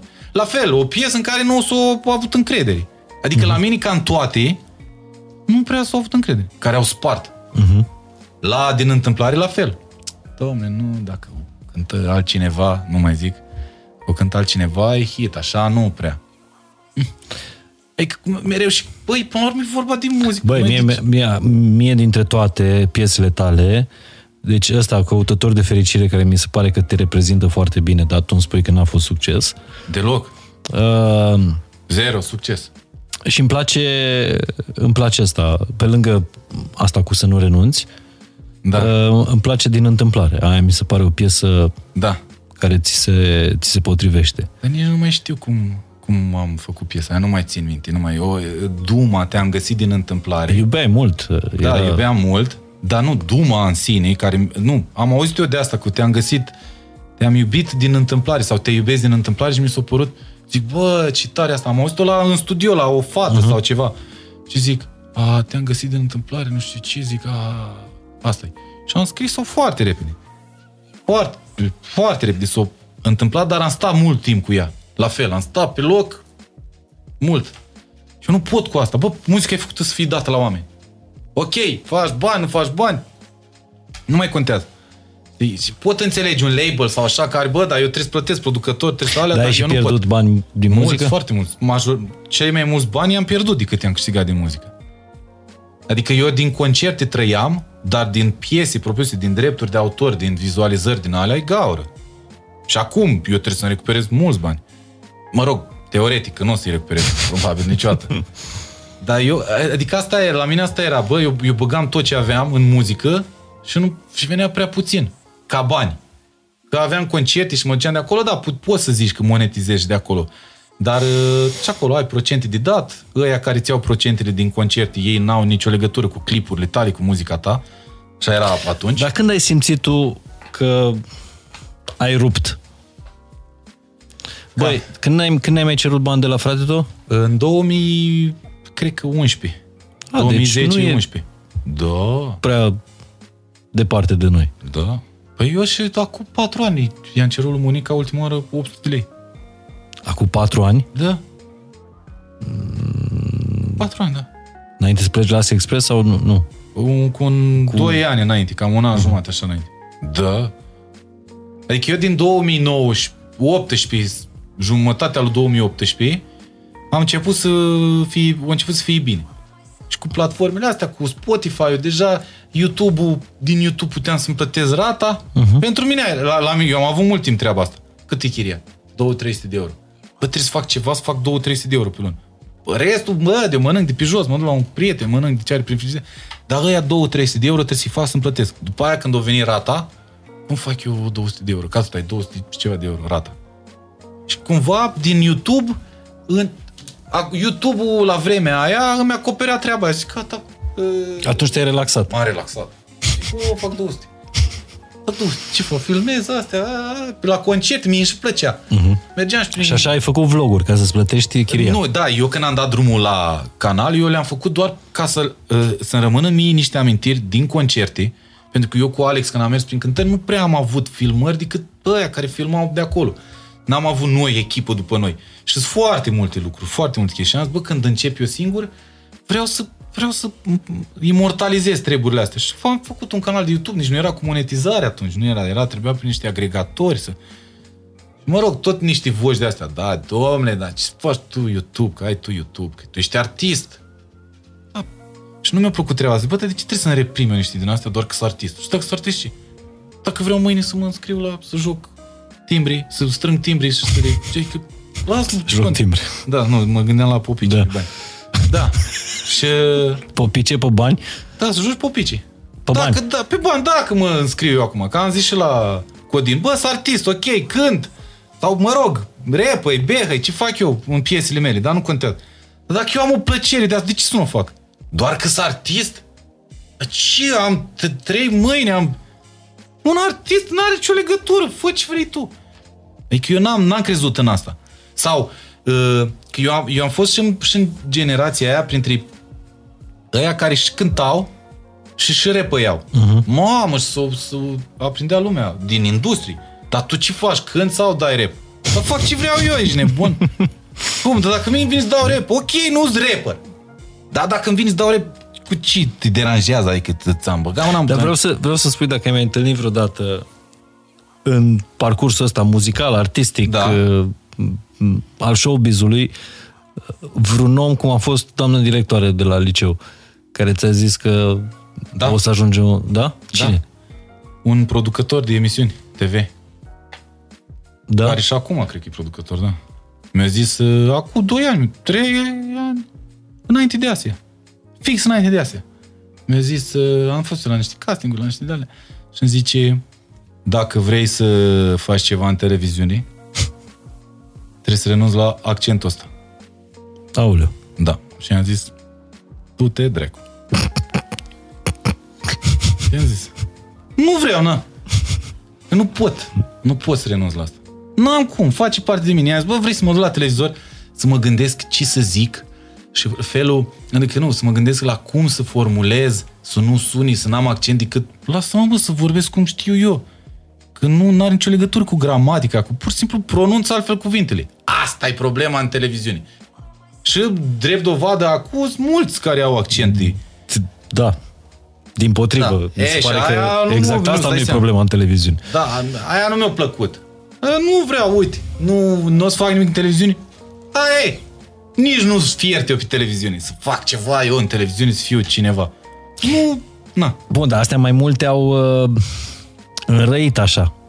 Da. Că ți nu plac, m-au adică... răit, dar m-au sictirit, așa zic. Păi nu, de la palmele astea pe care le, te duceai să-ți dea palme proful de, de basket, antrenorul, mi se pare că astea au funcționat exact ca niște palme, adică te-au... Uh, da, da, da. dat mai multă putere. Da, și... da, da. La antrenorul îmi dădea, îmi instiga frică. Ăștia niciodată nu mi-a instigat frică. E că nu mi-e frică din... N-am avut niciodată temere de cineva din industrie. Niciodată. Că nu, adică nici nu Dar umilit ai simțit vreodată? Umilit? Da. Uh, nu cred. De o situație, de un... Nu, nu. Umilit? Nu. Nu. Nu, Cosi, adică îmi venea din prima dacă stau și mă gândesc. Uh-huh. Nu, nu. Chiar eu n-am fost umilit. N-am fost. Dar mai bine. Sau, nu știu, cred că e rău să fiu umilit. nu, n-am fost, n-am fost. Dar așa de certat, te-ai, te certat cu cineva, uh... nu știu, pentru un principiu, pentru că ești genul. A, da. Da, să, să te duci la unul, să-i spui în față, bă... A, da, am, asta e natura mea. nu pot. Deși toată lumea îmi zice, bă, nu mai fi așa, te nu mai zi, nu mai că nu rezolv nimic. Da, dar nu pot, că dacă trebuie să zic ceva și nu zic, îmi dă sângele pe nas. Dacă am ceva de zis cuiva, dacă m-a deranjat, trebuie să-i zic. Eu am avut o perioadă în care eu am încercat să schimb un om. Înțelegi? Și mi-am dat seama că nu-ți poate. Nu poți. De la 20 de ani în sus, hai nu 20 de ani, dar 25 de ani încolo, nu mai. Educația, eu cred că după 25 de ani, cei 7 ani de acasă, acolo-i, acolo-i vezi. În, după 25 de ani. Fundamentul educației, de unde ai primii ani de educație, primii ani de viață, uh-huh. Acolo să văd, după 25 de ani. Când, hă, e singur. Când la 25, 24, 25 se termină de fapt adolescența. Adolescența, și da. Și de fapt maturitatea începe cam la exact, vârsta aia. Exact. Și, mi-am și dat zici seama... că după 24, 25 nu mai poți să schimbi un om. Nu. Niciodată. Oricât ai avea tu impresia că ai, că ai reușit să schimbi pe cineva, niciodată. Pe cum, Ștefan?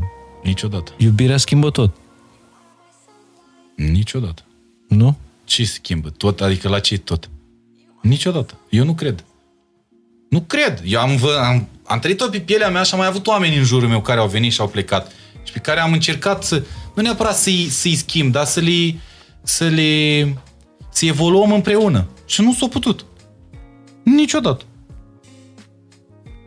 Faptul că ai niște lacuni în comportament și care țin de educație, asta e, bă, n-ai cum. A, că nu-ți mai lăsa chiloții acolo, că aia n-are nicio legătură. Ok, noi mai las. Crezi da. că astea se schimbă? Astea se schimbă, da. Dar ce nu se schimbă? Cum te raportezi la oameni, cum te raportezi la viață, la principiul fundamental de interacțiune, astea n-ai cum să le Nu poți.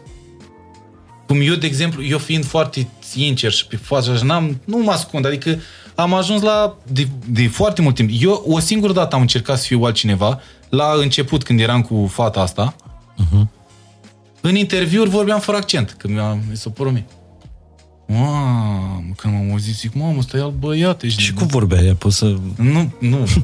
hai, hai să facem o încercare, uite. Nu pot, nu pot. Nu, mi se pare, dă, nu pot. Dar de ce ai încercat să fii altcineva? Pentru că eu văzusem la televizor că toți vorbeau, adică nu era nimeni care să vorbească cu accent de moldovean. Ăia care vorbeau cu accent de moldovean erau fixe de la stile de la ora 5.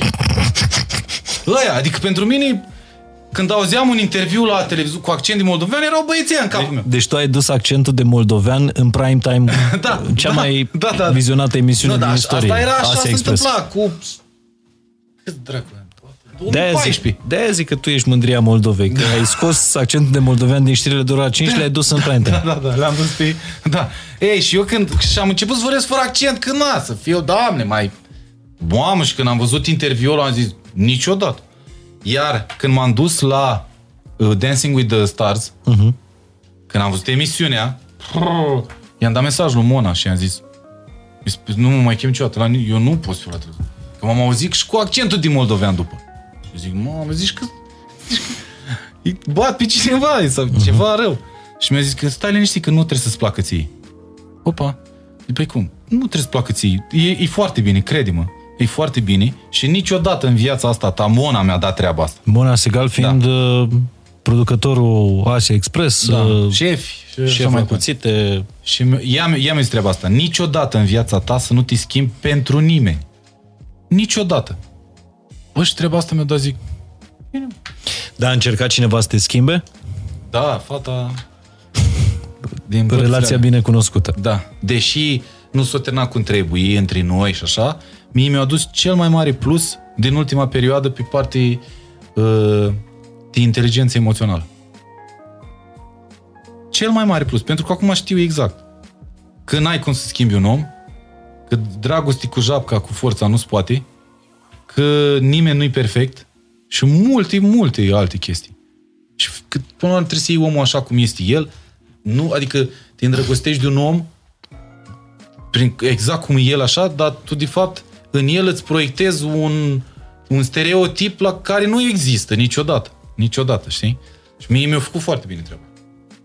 Adică nu există iubirea ca în filme. Niciodată. Niciodată.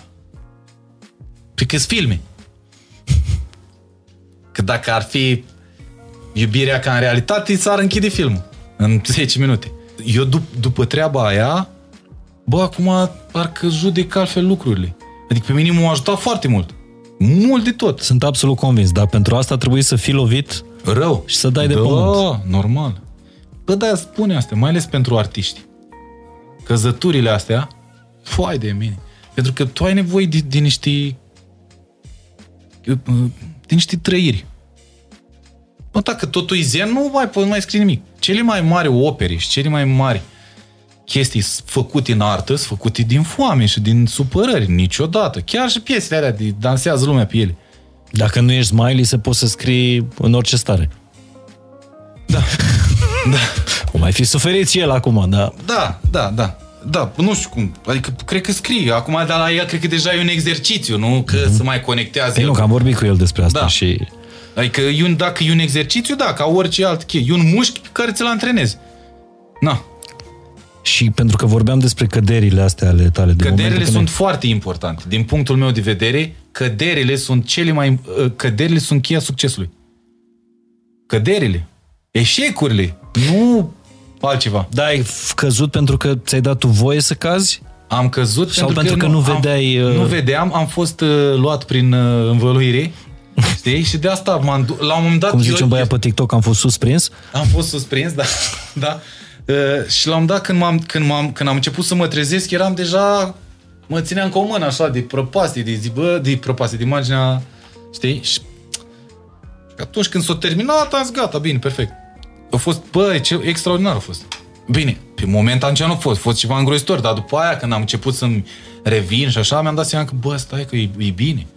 E bine. Iar după asta, ceea ce trăiesc acum este ceva, Doamne ferește. Adică nu Doamne ferește, Doamne ajută să tot fii. Da, e inevitabil. Bă, da, e incomparabil. Bă, deci sunt două lumi. Deci noi suntem în aceeași lume și sunt două lumi diferite. Bă, cum deci pute... Adică eu atât de marcat am fost. A, deci se poate, să- de- se poate și așa? Pe cum? Mă gândeam la încercarea asta prin care ați trecut în, uh, în Asia, nu în Asia Express. Și aia a fost, cred că, o încercare. Tu Da. mi-ai zis înainte să pleci în Asia, băi, mă duc în Asia. Tu mi-ai zis că vrei să o ceri Da, da, dacă da, da. ajungeți în finală Da. și ai cerut-o. Da.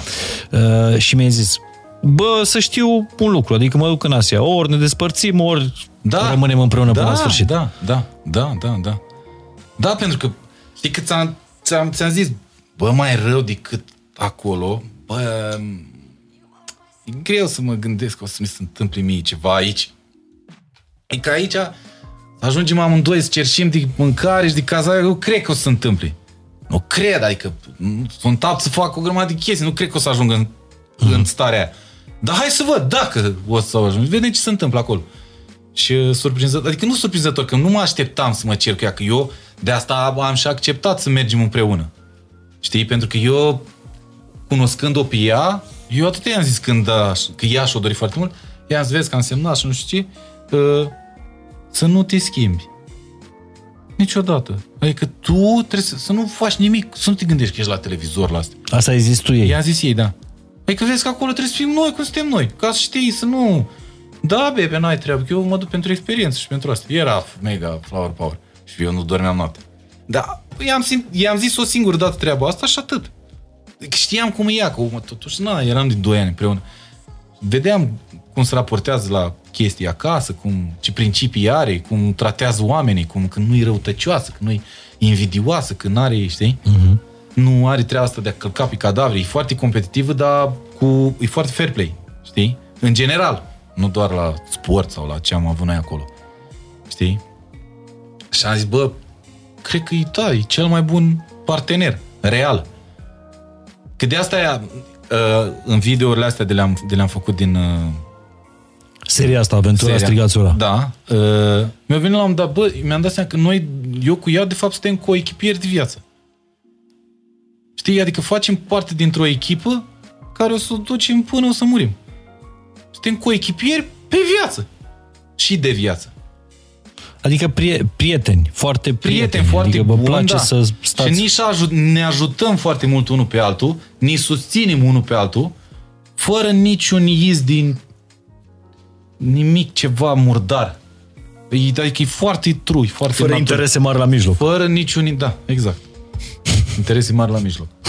Da, așa e. Și deși sunteți foarte, foarte diferiți. Total diferiți. Total, total. Adică nu avem, n-avem nicio legătură unul cu altul. Nu avem aceleași gusturi, nu ne plac aceleași filme, aceeași muzică, aceleași haine. Nu... Bă, nimic! Nu înțeleg cum discutăm împreună. Bă, nu înțeleg, adică e... Dar, dar, Mai Nu ascultă mit. podcasturile fain și simplu, episoadele din urmă, ult- din A, ultimele da. săptămâni. Uite, podcastul despre relații cu Paul Olteanu și uh, soția lui Alexandra Olteanu. Să vezi cât de diferiți. Bine, ea e psihoterapeut, el trainer așa. pe neuroștiințe, ale alea. Uh, Și o să vezi că chiar nu e recomandat să fii să ai același tip Normal, de personalitate normal. sau Când Tip de ata- partenerul, da, stil de atașament cu partenerul, eu nu știu dacă, eu nu pot să vorbesc ca băieții ăștia mult mai inteligenți decât mine și mai pregătiți. decât noi. Da. Uh, partenerul trebuie să... Fiecare dintre noi avem niște goluri în, în, în felul nostru de a fi, de a ne comporta, de a trăi. Avem, sunt niște lipsuri acolo. Uh-huh. Partenerul, de fapt, asta trebuie să facă. Știi? Nu trebuie să-ți creeze alte goluri, cum de multe ori se întâmplă. Știi? Tu ai făcut psihoto- psihoterapie sau ceva? Nu. Nu, tu, adică dacă ai studiat. Nu. De ce? Că exact asta a spus Raluca Anton, psihoterapeut, trainer, trainer de psihoterapeuți. Deci nu sunt atât de prost. Deci Raluca Anton a spus acum câteva episoade, cum a zis Cătălin, că fiecare dintre noi, în viața asta, nu ne căutăm sufletul pereche, ne căutăm partea noastră pierdută. Mamă, Tăcere. Tăl. Păi nu, dar asta e în funcție de cum am simțit eu. Adică nu, nu sunt cu o persoană care să-mi adâncească golurile pe care le-am. Nici, păi cum? De asta, de cele mai multe ori, asta se întâmplă. Când se produc rupturi din cauza asta. Mm-hmm. Știi? Dar, numitorul comun dintre noi doi este fix educația și ce am învățat de la părinții noștri. Pentru că mi-am dat seama asta, părinții noștri se, uh, se aseamănă foarte mult între Da? ei. Da. Și au, funcționează după aceleași reguli și aceleași principii. Și asta, uite, vezi, ea a primit o anumită educație acasă și a fost foarte iubită și uh, i s-a insuflat treaba asta că e foarte importantă relația și căsătoria și uh, partenerul să fie uh, respectat, să nu-l jignești, să nu faci rău în general și ca și la mine, de altfel. Înțelegi? Și la... Eu din ce am văzut, de-a lungul timpului, ăștia care sunt sau Așa. astea, sau ăștia, că sunt și băieți, nu doar Oh. fete, așa, e din, uh, e de, de acasă treaba. Dar cu toți suntem Cu toți suntem, mai da? mult sau mai... Mai mult, mai sau mai puțin, sau acum depinde fiecare cu ce... Exact. Știi, cu care rezonează. Dar vestea bună este că toate lucrurile astea se pot uh, trata, repara. Uh, Îți crezi? Nu. nu crezi? Nu cred niciodată. Dacă vrei, stai un pic, nu tu poți să-l schimbi pe partener. Dacă partenerul vrea să se schimbe sau tu vrei să te Dacă schimbi. partenerul vrea să... se- Sau nu, hai să nu mai vorbim de partener. Dacă ăla, care are... Exact. E Hegeș, vrea să se schimbe, da, să zicem că depune un efort și un exercițiu al minții. Așa. Da, dar tu n-ai cum să-i însufli unui om treaba asta dacă, într-adevăr, dacă nu, nu vrea. Dar și dacă, cum zic eu, bă, noi, ni- noi când suntem mici, în, în acei șapte ani de educație, la fel, nu știu, eu vorbesc după cu limbajul După meu. ce știi, da. Da. Ce ai nouă văzut, ni ce se ai scrie trăit. un cod. Că ajungem la matematică. N- Nouă, în comportament și în, în uh, construirea caracterului, în aia șapte ani de acasă, că de fapt aia e joaca, noi că stă mai ta, ce ți-o zis ea în primii șapte ani, aia e. Asta e o, da, mă rog, toată lumea știe. În aia șapte ani, nouă, ni se scrie un cod. Tu ca să, uh, să ștergi codul ăla, să reprogramezi uh-huh. treaba, cum, tre- cum faci? Vii cu update-uri. Da? Vii cu update-uri trecând prin experienții, uh, având trăiri uh-huh. și așa mai departe. Și cunoscând oameni și învățând din greșelile altora și dacă vrei, îți bagi discheta, bagi chipul să te instalezi, dacă nu... Știi? Da. Uh, vă place podcastul ăsta, nu? Cu... Da. Mie mi se pare că ești foarte matur emoțional și ai ajuns la maturitatea asta emoțională pe lângă, mă rog, toate experiențele tale din, uh, din copilărie. Da, nu știu. Da, adică nu știu. Și prin toate loviturile astea pe care le-ai încasat... uh, Da, emoțional, pe partea de Da. astea de, de Ești love, tăbăcit. pe- de love și de astea. Ești doctor. Îs- Așa mă Știi cum e pacientul ăla care stă în spital ani de zile, Da. ajunge la un moment dat să vorbească precum doctorul, adică vorbește da. în limbaj de specialitate. E, și, și uite, prima chestie pe care eu, eu, și eu și fratele meu am, am avut-o, eu nu mai am acum, noi nu știam să zicem nu. Nu știam. Cumva, mă, ai, mă gândeam foarte mult dacă... Acum, el încă o mai are, nu prea aștept, adică știi să zic, eu acum nu, nu mai. În general, la lucru, știi? Și odată cu toată tăbăceala asta am învățat treaba asta, a zis să, să zic nu. Adică să refuzi. să refuz Propuneri care nu ți se potrivesc, da, dar nu neapărat, nu campanii neapărat care... la propuneri, la felul de a trăi, la felul de a interacționa, la felul de a Mhm. uh-huh. conviețui cu cineva. Bă, când am de zis ceva, nu, nu vreau, nu sunt de acord. Bă, nu sunt de acord. De- Și îmi spun, vin cu niște argumente. Și dacă mi se oferă contra-argumente care să-mi justifice că, bă, e posibil să greșești, eu ascult, că de fapt aici e, aici e joaca. Că, deși eu sunt mai, mai mare decât șoarecul, sunt mai matur, sunt mai așa, vezi că eu ascult mult de ea și ea de mine. Dar eu, chiar dacă ea are 25 de ani, dar sunt niște chestii care, bă... Mamă, au făcut deja 25? Da. Cu 25. Sunteți împreună de când era mică. Da. La 20 de ani. La 20 de ani. Da. A, da, e... Când încă era adolescentă, că ea Era practic adolescentă, acum, da. maturitatea ei acum Dar începe. vezi, dar faptul- eu de când o știu, e, ea e o tipă foarte, foarte matură, mult peste vârsta ei. nu Mult știu peste prin ce vârsta experiență ei. a trecut. Mult, o trecut și ea, au avut și ea niște experiențe și așa, dar faptul că a fost, e foarte bine educată, eu, t- bă, eu, asta este, băi, prin, e cel mai important lucru. Educația te salvează din foarte multe chestii și te poate, te poate face să te adaptezi în niște condiții în care tu zici niciodată, n-aș, niciodată. Educa aia, aia mi se pare, cum zic eu, combustibilul uh, uh, a adaptabilității și a, de, a, de a avea un trai sănătos. Uh-huh. Educație, mie aia. Iar ea este foarte bine educată. De asta nu a avut derapaje. Înțelegi? Și cum treci peste, peste suferință? Că se spune că na, durerea e inevitabilă, Spunând- suferința e temporară. Spunând da la orice. Cum? Spunând da la orice. A, deci ție de aici ți să trage asta cu da, da, da, da, da. Da, da, da, da, da. Și uiți să spui nu. și uiți să spun nu și după aia când ești vindecat, mai poți să le ieși pe nu. Și zici da doar la ce te bucură aici. Adică la, spui Eu da, așa am trecut, de Adică? adică. fiecare dată. Adică la ori, orice chestii care venea, orice lucru, orice, bă, orice, Să te scoate din... uh, să mă scoată din zona aia, bă, dacă mă suna un coleg din, sau nu știu, o cunoștință, ceva, bă, hai să mergem la un suc sau am depus acoperiș pe casă, gata, vin. Eu nu până niciodată așa ceva. La orice ziceam, Deci să da. nu stai închis în casă. Să nu, nu stai te... închis în casă, da, și să te, să te agăzi de toate... Mai ales dacă ești o fire anxioasă, cum ești tu. Da. Păi eu 30 de ani, cum am făcut 30 de ani? Eu singur în casă. Singur! Singur. 30. Ceva Bine, rău. și eu am făcut 40 de ani tot în casă, dar nu singur. Ei, eu singur... Crezi că mi imaginam eu vreodată că la 40 de ani, ziua de 40 de ani o să mi-o petrec în casă, în carantină? Nefiind bolnav. Super. Hai, leu. Da, nu, la mine Da, singur, a nu a fost sunat super. telefonul, nu, adică a fost rău. Cum adică? Nu te-a căutat nimeni? Niciun bă, nu, pentru că eu am renunțat la viața mea de dinainte și mi-am trăit viața prin viața, prin prisma Așa. relației. Și când s-a terminat toată treaba, așa m-am trezit, eram, papa, hai că sunt nepot. Singur? Bă, nu suna nimeni. Mă rog, mama, tata și atât. Și frate. Mamă. Niciun băiat, nici nimeni. Și eu i-am ținut, îi țin minte pe toți. De atunci, prietenii, Sanchi, Asta mi se pare la tine, că nu uiți. niciodată. Iert, Mm. iert, nu, iert. Mm. Iert, da, nu uit. Niciodată, n-am cum. Așa scorpioni. Ai o patimă. Da. Adică, Știu că am trei acasă. dacă, dacă, dacă o persoană dintre alea care m-au supărat sau care au încercat să mă păcălească sau pur și simplu m-au dat la rahat, bă, dacă mâine mă sună, bă, am, am ceva e rău, te ajut, te-am iertat. Ajut, adică nu, nu poți fi indiferent. A, tu mi-ai făcut aia. Muri. Sau du-te la asta sau ceva. Nu, na, nu pot. De asta zic că iert, iert, că fiecare, bă, poate așa au simțit omul ăla în perioada aia să fac cu mine. Eu, adică, eu dacă îi fac la fel, nu e nicio diferență dintre noi doi. Și eu, sunt, eu, eu consider că am niște principii.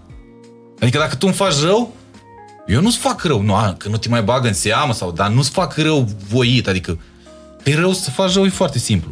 Dar nu te uit. Adică, bă, când o să ai nevoie de ceva, dacă nu-i de, nu-i de viață și de moarte, salut, ce faci? Bine, bă, doare spate, nu pot să Așa, așa funcționează. Nu crezi că pui prea mult la suflet? Că pui. Da, da. cred. Că, bă, posibil, da. Uite, șoaricul nu e așa. Și ea mereu mă, mă ține și eu, eu încerc să învăț asta de la ea. Bă, pe ea, nu știu, bă, nu afectează lucrurile, nu empatizează mai mult cu animalele decât cu oamenii, care eu, și eu am treaba asta, dar are niște chestii astea și-a format o bulă ei așa, din care, bă, mai scoate așa, mai bagă de tu. Oh, nu-mi place aici. E că stau mai bine la mine. Eu nu reușesc Și să... e foarte pe drumul ei, adică și ea da. știe ce vrea. Da, da, da, da. da nu da. are nicio concurență, și eu asta, nicio eu încerc să vă învăț... patimă, nicio pismă. Da, exact. Bă, pe ea dacă o trebuie, bă, te deranjezi? Nu. Nu, nu vrei să schimbi nimic, să ești mulțumită. Cea mai mulțumit cu viața E foarte mea. mișto să înveți asta de la un partener care e și mult mai tânăr decât tine. Da, eu asta încerc să învăț, că eu mă aprind și mă sunt foarte înverșunat așa când mi se întâmplă cu aia, bă, zici că îți termină viața. Da, ai simțit între tine și Ștefania diferența asta? E totuși o generație între voi. Uh, da, că 10 ani. Doi, da. 10 ani. Așa. Ai simțit uh, diferențe de astea de valori, de cultură, de... Diferență de valori am simțit în, în ceea ce privește istoria și arta și adică ea foarte multe lucruri care ea nu lua contact uh-huh. din trecut sau dacă îi le arăt acum nu îi mai parat de interesante uh, dar cele mai multe diferențe le-am simțit la, la treaba, la gust, la, la diferențe de gust. Bă, îi place muzica, nu știu cum, ei place aia care e mai cum zic eu, e mai de plastic un pic. Uh-huh. Știi? Rezonează și cu muzica veche sau așa, dar nu cu toate. Adică eu uh-huh. mi-mi plac niște piese. Simțurile noastre sunt altfel, sunt crescute în... E altă generație. E altă generație, și cum, da. cum faci să, să nu conteze asta? A, e treaba ei, eu cu treaba mea. Nu am nicio treabă, nu. Nu ne obligăm să... Trebuie să-ți placă aia, trebuie să mergi cu mine acolo, că nu știu ce, sau nu, niciodată. Sau trebuie să facem lucrurile alea, că mie îmi place. Păi și dacă mie nu-mi place? Adică avem foarte mult... Bă, îți place, vrei să facem aia? Nu, bine. Adică nu avem discuții. Păi da, dar știi că eu sunt femeie și eu ca femeie am nevoie de niște lucruri din, de genul ăsta și am nevoie de un partener implicat. Dar nici tu nu răspunzi, bă, femeie, eu sunt bărbatul în nu, casă. Nu, nu, nu, niciodată. Ei, bărb, nu sunt. În casă nu există bărbatul în casă. Femeia e miezul. Din punctul meu de vedere. Adică șeful în casă e șoarecul, nu eu. Asta că îmi plac. Mai am eu din asta. Eu sunt șeful în casă. Asta nu există. Nu există. Nu există. Nu există. Asta ne place nouă. Ești șef în casă dacă mergi pe modelul ăsta al pumnului masă, al fricii, al... Eu majoritatea bărbaților bine, relaxați și liniștiți și așa, bă, au pe cineva extraordinar acasă. Bă, extraordinar. Deci, deci cine e șeful? Deci cine e boss? Că nu poți. Dacă ai probleme acasă, eu mă știu de nume, că ai probleme acasă și acasă nu-i bine. Poți să scrii maxim o melodie valoroasă. Da, atât. și aia înainte când era bine. Când nu mai e bine, da. Dar ce te-a învățat sărăcia? Sau, mă rog, momentele în care dar ți... Că mi-ai spus tu, acum patru ani a trebuit să sun pe Monica să-i cer 800 de lei împrumut. Uh... Cu patru ani, adică nu... A, da, da. Și mi-au dat. I-am dat, cred că i-am dat înapoi. I-am dat, nu, că de obicei plătesc. Cred, cred că i-am dat înapoi, da. I-am dat. Să zici, Monica, să zici dacă ți-am dat bani înapoi. Cu, cu camătă bănuiesc. Nu, nu, nu. Glumesc. Băi, nu știu ce m-a învățat, că se poate trăi cu foarte puțin. Uh-huh. Și că noi ne zbatem după, pentru niște lucruri care, bă, real, nu, nu sunt importante. Cât decina Maia, că decina Maia. Ei. Dar mie nu mi-e frică de sărăcie. Nu? Păi de acolo vin. Dar nu, chiar nu mi-e frică. Nu mi-e frică. Da, dar atunci cumva toți erau săraci. Adică Păi nu, eu chiar am experimentat asta până nu de foarte mult timp. Și nu mi-e frică, că am, am, am văzut, bă, da, e mai bine când ai și îți permis să faci lucruri, dar, cum zic eu, am zis și la cod dintre asta, banii îți aduc o libertate și un confort, dar vezi că real sunt aceleași probleme cu capul dacă Da, nu absolut. ești, dacă nu ești, uh, știi? Și mi-am dat seama că, bă, frate, eu trăiam înainte, ok, din sărăcia care făceam lucruri și înainte. E că nu e atât de rău. A, dacă vorbim de sărăcie, când ai un, să dormi, un să mănânci, aia deja nu mai e. Nu, dar zic sărăcie la modul să ai să-ți ajungă aproape, să-ți ajungă banii lună de lună. Mhm. Știi? Adică zici, bă, nu pot să dau înainte. Eu aia o numesc. Ante- Pentru unii nu înseamnă asta sărăcie. apăs pe pedală și mergi în gol și nu Da, și nu se știu cum să întâmplă ies. nimic și fac și mă împrumut și fac de luna viitoare și dau ăia înapoi și încerc să mai fac nu știu ce și mai muncesc. Dar ți-ai construit niște mijloace de astea de, de backup ca să nu mai ajungi acolo? Sau, A, da, da, da, da, da. Dar eu întotdeauna, eu întotdeauna ziceam, bă, eu, la, eu dacă aș avea bani mulți, aș ști să-i fac. Aș putea să-i fac, pentru că eu n-am, eu consider, adică acum, nu știu, poate zic că prietenii mei, și tu, că tu te, te afli printre ăștia vechi ai mei. Eu m-am schimbat cu ceva? Deloc. Adică, În relație, în, în- relații da, umane, ca, nu. Da, în, re- în Absolut relații. nu. Pentru, Uh, da, te-ai schimbat cu ceva în sensul că ești... Uh, apropo de ce spuneai tu, că, uh, că am învățat să zic nu. da. Uh, îți pui mult mai apăsat părerea, știi? Adică ai prins încrederea asta în tine, Ah, ok. ceea ce e normal. Ah, dar nu știu dacă e de la bani asta. Nu, nu, dar nu zic de bani, eu zic de trecerea anilor, că nu de ziceam- trecerea banilor. Da, nu, zi, nu ziceam de sărăcie și așa, pentru că eu știu foarte mulți care când au dat Ah, de nu. bani, și și tu știi foarte mulți, care când au dat de bani, s-au transformat. Deodată, adică deja, bă, nu mai avem aceleași păreri, nu mai avem aceleași principii, nu mai avem, știi, deodată ți s-a schimbat toată, bă, stai o leacă. Dă, bă, bă, dacă te arunc toți banii. Te întorci, Te scuturi. te scuturi așa, ești nebun la cap. Eu la modul ăla, știi? A, că valoarea, nu știu, 100 de lei nu mai reprezintă acum ce reprezenta acum 6 ani, 4, 5 ani. Asta e, da, e normal. Dar eu cumva tot merg pe aceleași lucruri și cred în aceleași lucruri, indiferent de care e cum. A fost un moment când ți-ai măturat cercul? A, da, dar nu, nu, fii atent. Sau ți-ai restrâns cercul? Nu că mi-am restrâns, s-o restrâns singur, mă. De la un punct încolo, în viață, dar de fapt nu. Tot cercul ăsta să restrângi, să mărești, să restrângi, să mărești, să restrângi, să mărești. Și uh, când să, când să restrângi, mai, mai rămân și, put, și câțiva din, din momentul în care s-o mărit uh-huh. și tot așa. Și eu ea așa face. Așa faci și la un moment dat ajung puțini. Adică probabil din când ți-ai, când ți-ai mărit cercul, îți mai rămâne unul de acolo care, știi, uh-huh. la care nici nu te așteptai. Știi? Dar eu nu depun efort. A, ăsta e așa. Fii atent, eu trebuie să-l urmăresc pe ăsta, să văd ce părere are. Cum nu. E de la sine. Oamenii se schimbă, inclusiv noi, ne schimbăm. Și, na, au, automat se întâmplă treaba asta. Da, așa cum basketul ți-a salvat viața, există ceva care ți-a schimbat viața? Uh, da, Vreo experiență? Muzica? muzica. Basketul mi-a salvat viața, iar muzica mi-a schimbat-o. În bine. Că eu în continuare îți zic, mie muzică îmi place să fac cel mai mult. Adică eu, eu să fac treaba asta până o să mor. Când, și când o să mor, eu o să am o piesă, măcar ceva făcută. Sau, Un eu am, reviem. nu, nu, eu am, Pregătit. am, o- am o piesă. Eu în perioada aia nasoală, eu, mi-am, eu, făceam, eu îmi făceam albumul. Și uh, am, am făcut o piesă care se cheamă Ultimul Drum. Deci Da. ți-ai făcut reviem Da, da, mi-am făcut. M-a sunat mama, plângând. Bă, leu, ma. Bă, A, tu leu, îi trimitai piesele mamei, că Da. Dar ești pe net, mă. Ultimul drum se cheamă. Deci ca să știți, eu când o să mor și să vorbești cu Tony Teșiu. Când o să mor, Să o dea la radio. Să dați la radio ca să aibă, că îi las lui mama și lui tata sau dacă mor înaintea lor. Să lasă să, drepturi de autor. Ultimul drum se cheamă. Și bă, parcă o aude. Ciuciuf, bă, extraordinar. A, mori băiatul și să aude piesa. M-am gândit și la asta. M-am gândit, dacă mor. Dacă mor ca prostul și n-am nicio nimic. Să... Eu zic acolo, să nu cu biserica, cu alea. Să râdiți, să nu chemați preoți, să râdiți, să veniți cu tort, nu cu olivă, nu cu... Să ascult. Deci n-ai frică asta de moarte? Uh, n-am frică de... Adică, ba da, mi-e frică...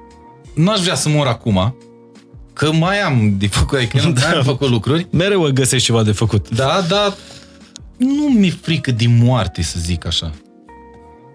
Că nu prea pot controla asta. Asta adică dacă nu ești tu nebun să încerci lucruri, să te arunci de pe stânci și mm-hmm. de pe alea și să nu fii stăpân pe tine. Dar în rest, nu consider, nu, mi-e frică de boală.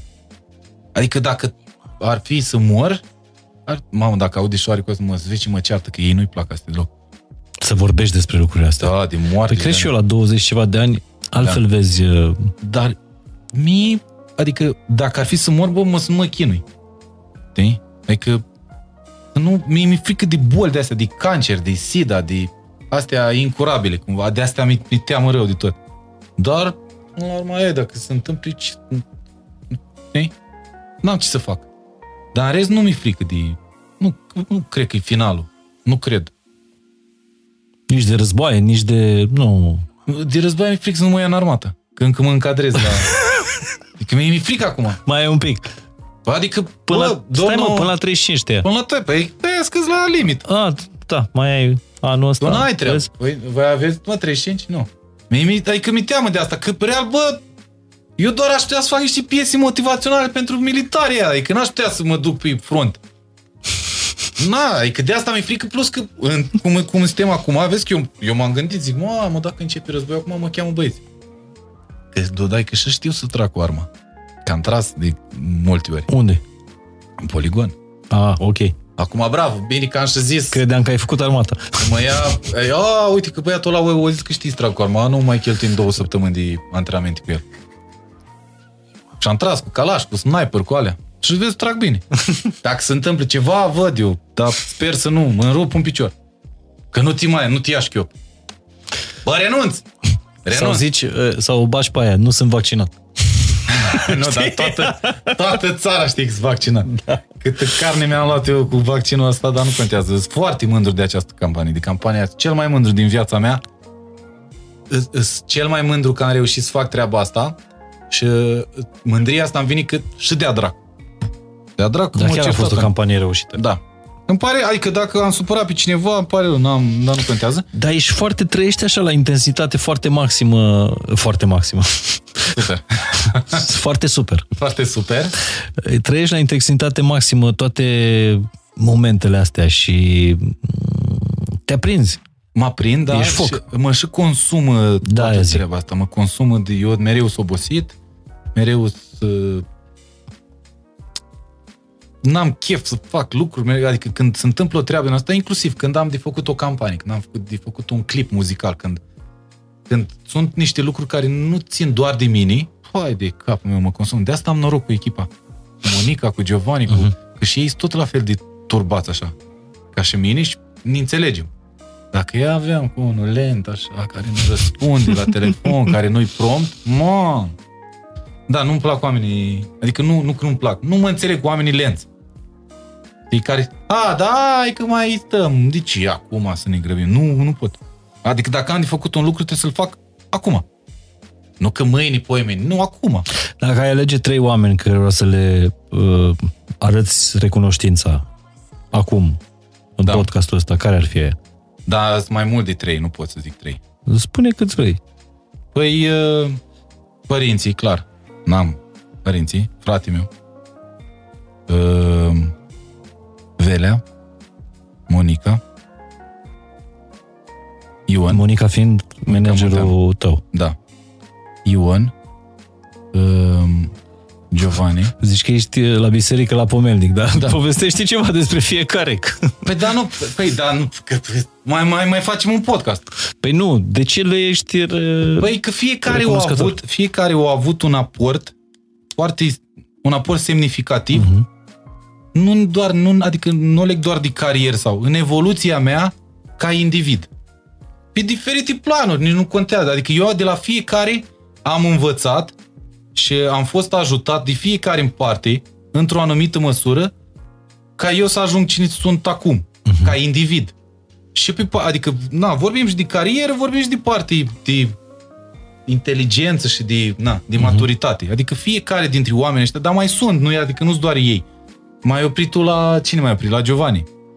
Șoarecu, dacă e să o luăm pe partea aia altă, Gata.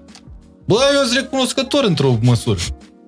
Sunt recunoscător că, bă, dacă nu mă terorizai sau dacă nu treceam prin toată treaba aia, nu eram cine sunt acum. Și cumva am și un grad de, de bă, îți mulțumesc foarte frumos. Știi? Dar fiecare dintre persoanele astea, că și mai sunt, ți-am zis, mai sunt și nu vreau să simtă că nu, dar așa mai să știu ei, uh, au contribuit cu ceva acolo. Bă, mie îmi place la tine că uh, tu, tu verifici exact uh, vorba aia. Bă, oameni, sunt suma oamenilor, ăia cinci oameni da. care sunt uh, Da, cinci, șase, nu, nu de fapt, sunt. Da, sunt suma Or oamenilor foarte apropiați exact. mie. Eu, ăsta sunt eu. Doar că suma aia, așa cum ai spus tu, să mai schimbă din când în când. Să mai schimbă, mai e minus 1 plus exact. 2. Știi? Și mai hop. Da, da, da. Pentru că eu, eu consider că am, am, eu am cât e puțin din fiecare persoană de asta, din jurul meu. Și cred că așa ar trebui să fie toată lumea. Ce piesă ți-ar plăcea să faci? Sau la ce piesă visezi? Piesa aia. Piesa aia? Bă, eu nu știu, adică eu am depășit momentul ăla să fac piesa aia. Eu uh-huh. consider că uh, am făcut piesa aia, am făcut o pradă de război, este o piesă din aia, uh-huh. care nu cred că o să moară. Adică va fi un evergreen, deși nu i s-o acordat șanse la momentul ăla, nu conte. Oamenii au făcut-o eu cred că e un evergreen, că e o piesă care va rămâne și oamenii vor rezona după foarte mult timp și așa, dar acum eu mă gândesc doar să fac muzică, nu mă mai gândesc pentru că nu mai vreau să o iau în serios. Vreau să iau în serios lucrurile care le fac după, dar când fac muzică, album... Tu ai ascultat albumul, ți l-am trimis? Ai apucat să-l ascult? Da. O Al... parte din el. Da. Albumul ăsta l-am făcut... Ăsta pe care... Când îl lansezi? În aprilie. Adică cred eu, sper să fie gata ăsta care are influențe și... Folclorice și... Etno da, și... da, da, da. Da, când gâd, mă gâdilă. Mă gâdilă. Deși nu sunt un ascultător de muzică populară, uh-huh. dar doinile alea tradiționale, alea vechi, alea... Sunt foarte curios cum o să îl primească lumea. Și eu. Păi eu, e un experiment. Nu ne așteptăm să facă niște cifre nebune, doar, acum nu, cine știi, doar că îl facem și îl lansăm mult mai cum să faci. Adică filmăm clipurile înainte, le pregătim, avem perioadă de promo, poate venim, cântăm. Mm-hmm. Eu vreau să, adică nu vreau să le dau înainte pe YouTube. Asta, piesele, nu știu ce. Nu, uite, vin o, o dată la Zoo, cântăm mm-hmm. în premier și doar la voi. Adică dacă vreți să o ascultați, doar acolo. Știi? Sau la, să fac tot felul de chestii din astea cât să să fac pe oameni mai curioși, adică... Deci ăsta e proiectul tău mare pe anul ăsta? Ăsta și ăsta cu Aventura Strigătura, care au devenit mare. Pentru că noi nu l-am gândit atât de mare. Deci voi ați fost în vacanța asta în Asia, ați filmat, documentat da, tot? Da, dar nu, așa s-a întâmplat. Adică noi ne-am dus și cum, am, cum mergeam și prin state și pe aia. E, luăm cameră, mai facem un vlog, mai arătăm la oameni ne mai rămân și nouă amintirile noastre. Și s-au legat foarte multe aventuri. Și, și s-au legat foarte multe aventuri, iar atunci când am montat trailerul, mi-am dat seama, bă, ești prost? Bă, ia stai un pic că poate să iasă ceva extraordinar. Păi când am văzut trailerul am zis, opa, stai, începe Asia Express. Da, da, da, da, încep, zici că e emisiune, e emisiune. Dar eu cred că oamenilor le, o să le placă pentru că nu-i filmat în stil de TV, deși are și elemente de, de TV, dar e foarte, că e filmat, na, ba cu telefonul, ba cu GoPro, ba cu camera, adică nu-i, uh-huh. ba cu drona, ba cu... Și foarte natural așa, e foarte true. Știi? Și interacțiunea dintre noi doi e fix aia. Pentru că ești într-un mediu în care, na, nu poți, poți să o joci. Uh-huh. Și eu cred că o să... Ăsta e un, un proiect mare pe care trebuie să-l finalizăm acum, să-l dăm. Uh, albumul și plus pregătirea show-ului, de concerte, de astea că dacă dau drumul la lanțuri oamenii, ăștia, autoritățile și așa, o să trebuia să mergem la cântări, că bă, mi cam dor. N-ai mai cântat de, pe o scenă de? De mult, pentru că nici n-am mai vrut că ai văzut cum e concertul meu, e, e, oamenii fac parte din show. E că să mă duc să Nu prea la... merge cu distanțare la, no. la show-ul tău. Hei, hei, hei. Adică nu, n-am, și am, am refuzat tot, uh-huh. practic. Că au fost cereri și de sărbători și de, mă rog. Și n-am zis, bă, nu, Când e? Ca și cu nunta. O să facem nunta când să dă drumul la treabă. Atunci dăm și noi drumul la treabă. A, deși nunta e alt proiect pe anul ăsta sau... Nu știu dacă anul ăsta. Când s-o dat drumul la treabă, da, cred că anul ăsta, dar nici nu știu când, cât durează să organizez, că na, n-am mai făcut. Gen, Bine nu, că n-ai mai făcut. Și bă, mea, nici nu vreau să mai fac. Că nu. Păi, ar, ar fi culmea acum înainte anunții să zici că... Păi nu, nu mai vreau. Fac și o încercare, dacă nu iese, mai fac una. Da, eu vreau să fii Normal. prima și ultima. Că oricum nu-mi place petrecerea în sine, tot și de prin prisma, deși pare, știi, din motivele alea normale, da, dar, dar din... nu poți să-i refugi Stefanii plăcerea asta. Păi nu. De a fi mireasă în rochie la nunta ei. Dar ea nu e așa... Nu e cu... Nu. Adică ea nu e, nu e, un, nu e genul ăla de fat care îmi doresc să fiu... Mă îmbrac și odată în mireasă. Nu. Dacă te îmbraci în mireasă, ia o rochie, pune. Fac eu o poză. Da, știi? Adică nu... Dar își dorește, ne dorim o petrecere. Uh-huh. Vii. Venim, da, dacă se, suntem da, chemați. Veniți, cum să nu. Vezi că noi suntem mulți, adică trebuie o masă doar pentru familia mea. Păi da, să... dar e darul mai mare. E mai mult meniuri, astea, facem și noi Păi bani. nu, că la copii nu se plătește. Păi de ei nu mănâncă? De jumătate de meniu e la copii, vezi. Da, dar tu oricum ai bani. Ai bani, n-ai trebuie, nu-mi fac griji. Deci vezi, Au și fetele alocația strânsă. Uite, cât, e, cât mai e alocația? Acum. Cât mai e alocația? Păi, alocația lor nu e alocația mea. Păi și tu nu știi? Nu știu, habar n-am. Da, cred că sunt niște milioane. Cum zicea Țiriac, Ha? uh, bătrânul, Șeriful, nu, da. șeriful, care zicea că el uh, a știut că e bogat când nu s-a mai uitat uh, la prețurile din meniu. Da. Uite, eu din momentul ăla am simțit că sunt bogat, deși Da. nu sunt, adică nu... Da, nu, da. Uh, când nu m-am mai uitat cât e alocația copiilor. Păi, dar stai, dar tu, tu, tu la restaurant când te duci, te mai uiți la prețuri? La meniu? Uh, da, dar cred că e na, e o... Da, Și eu. Deși, da, aș putea să nu mă uit, adică cât să fii. Bă, dar mă uit.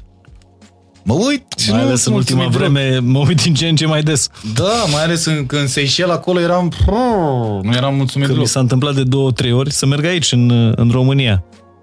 Și să vină nota aia mare de tot și să zic, bă, dar stai un pic, că n-am uh, Da? băut șampanii scumpe, n-am... Uh... Nu, eu, eu, am, eu am avut niște surprize în astea, în locuri în care am zis, sar prețurile, nimic, deși era super mm-hmm. restaurant, și în locuri, în Seychelles, acolo, bă, ceva, doamne ferește, nu, fără studio nu face nimic. Singura țară în care nu mă uit la prețuri în meniuri este Grecia.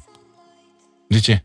Pentru că niciodată, e că acolo e standard. Ei, cred că nici nu calculează. A, da? Cred că au un 60 de euro. Și, și papa aia e foarte bună, papa din Băi, Grecia, deci asta- merită toți banii. Astă vară, cât am fost cu fetele în Grecia, două săptămâni, mergând la restaurante diferite seara, băi, vreo 4-5 zile la rând, 60 de euro, 60 de euro, 60 de euro. Zici că erau înțelegi, deși mâncam lucruri diferite, Diferite, da. meniuri diferite. 60 de euro, 60 de euro, zici că era standard. Nu, eu nu o să mă, nu mă uit în Bali. În Bali, ei, nu te uiți. Dar nici nu simți. Nu simți, nu? Foarte ieftin. Uh, Dacă ar fi să pui orice pe un panou, Da, deci luăm un panou la Unirii sau pe Magheru, da, panou de ăsta publicitar, dar Da. mare de tot, un cearșaf de ăsta de sute de metri pătrați. da. ce ai scrie între ghilimele și jos să scrie Spic sau Ștefan Sprianu. Asta, căutător de fericire. Eu cred că ești uh, mai mult deep decât toată fața asta pe care o, o afișezi în uh, Păi da, da. reality eu, show-uri, vloguri. Da, da, eu... Tu dai că eu, eu nu am un alter ego de asta, adică eu nu mă... Nu depun niciun efort. Mhm. Uh-huh. Toată lumea zice, bă, dar cum faci aia, așa, așa? Păi că pentru mine nu e un efort să le fac. Că nu salt băiat, nu interpretez roluri, nu joc, nu... Adică eu consider că ăsta sunt. Că am și o parte mai deep, cum e normal să... Și prin prisma meseriei și că așa sunt, știi, Că dacă te apuci pe story și ceri să le zici, bă, să începi să vorbești în uh, chestii din astea, schimbă băieții canal. Și nici, nu, nici n-ai, nu-ți vine înapoi, că de lucrurile astea când vorbești, de chestii deep, de chestii spirituale, sufletești, trebuie să ai și un, un feedback. Adică trebuie să, inter- să vorbești și nu mă apuc eu zic, da, eu cred foarte mult în spiritualitate și vă rog și pe voi să faceți treaba asta, dar acum știți cum e cu energiile, cu alea. schimbă băieți. Adică schimbă... Da, de... depinde de public. Depinde de public, da. Sunt băieți care schimbă, băieți care nu schimbă da. și uh, băieți care nu se schimbă. Da, și nici fete care nu se schimbă, da. după cum ne-a spus uh, Ștefan. Da. El zice că după 25 de ani nu ne mai schimbăm. 100%. Adică, mă rog, nu sunt eu the father of all knowledge acum, dar eu, din experiența mea, oamenii cu care am interacționat, consider că nu, sunt, nu pot schimba omul după 25 de ani. Perfect, asta scriem pe panou. Nu pot schimba omul după, după 25, 25 de ani. Ștefan Sprianu 2022. Și dacă nu vă place, fugiți cât vă țin picioarele. Hai, fugi. Mulțumesc mult de tot. Sunt recunoscător. Urmăriți-l pe toate platformele uh, lui personale. Omul are acțiuni la Instagram, în curând și la TikTok. Da, cum în curând? Păi am TikTok de mult, dar nu fac nimic. Adică... Păi nu, n-ai acțiune încă. Am, uh, bă da, am pun podcast, podcastul mă mai ia câte Acțiuni, mă, la TikTok, la chinezi. Ah, ok, da, da, da, acțiuni. Credeam că nu sunt activ. activ, da. Uh, și uh, cel mai important pe YouTube la el, unde da. a început, cred că atunci când vom difuza podcastul ăsta deja a început aventura, strigați Ura! V-am pupat. A pa, fost pa. fain și simplu.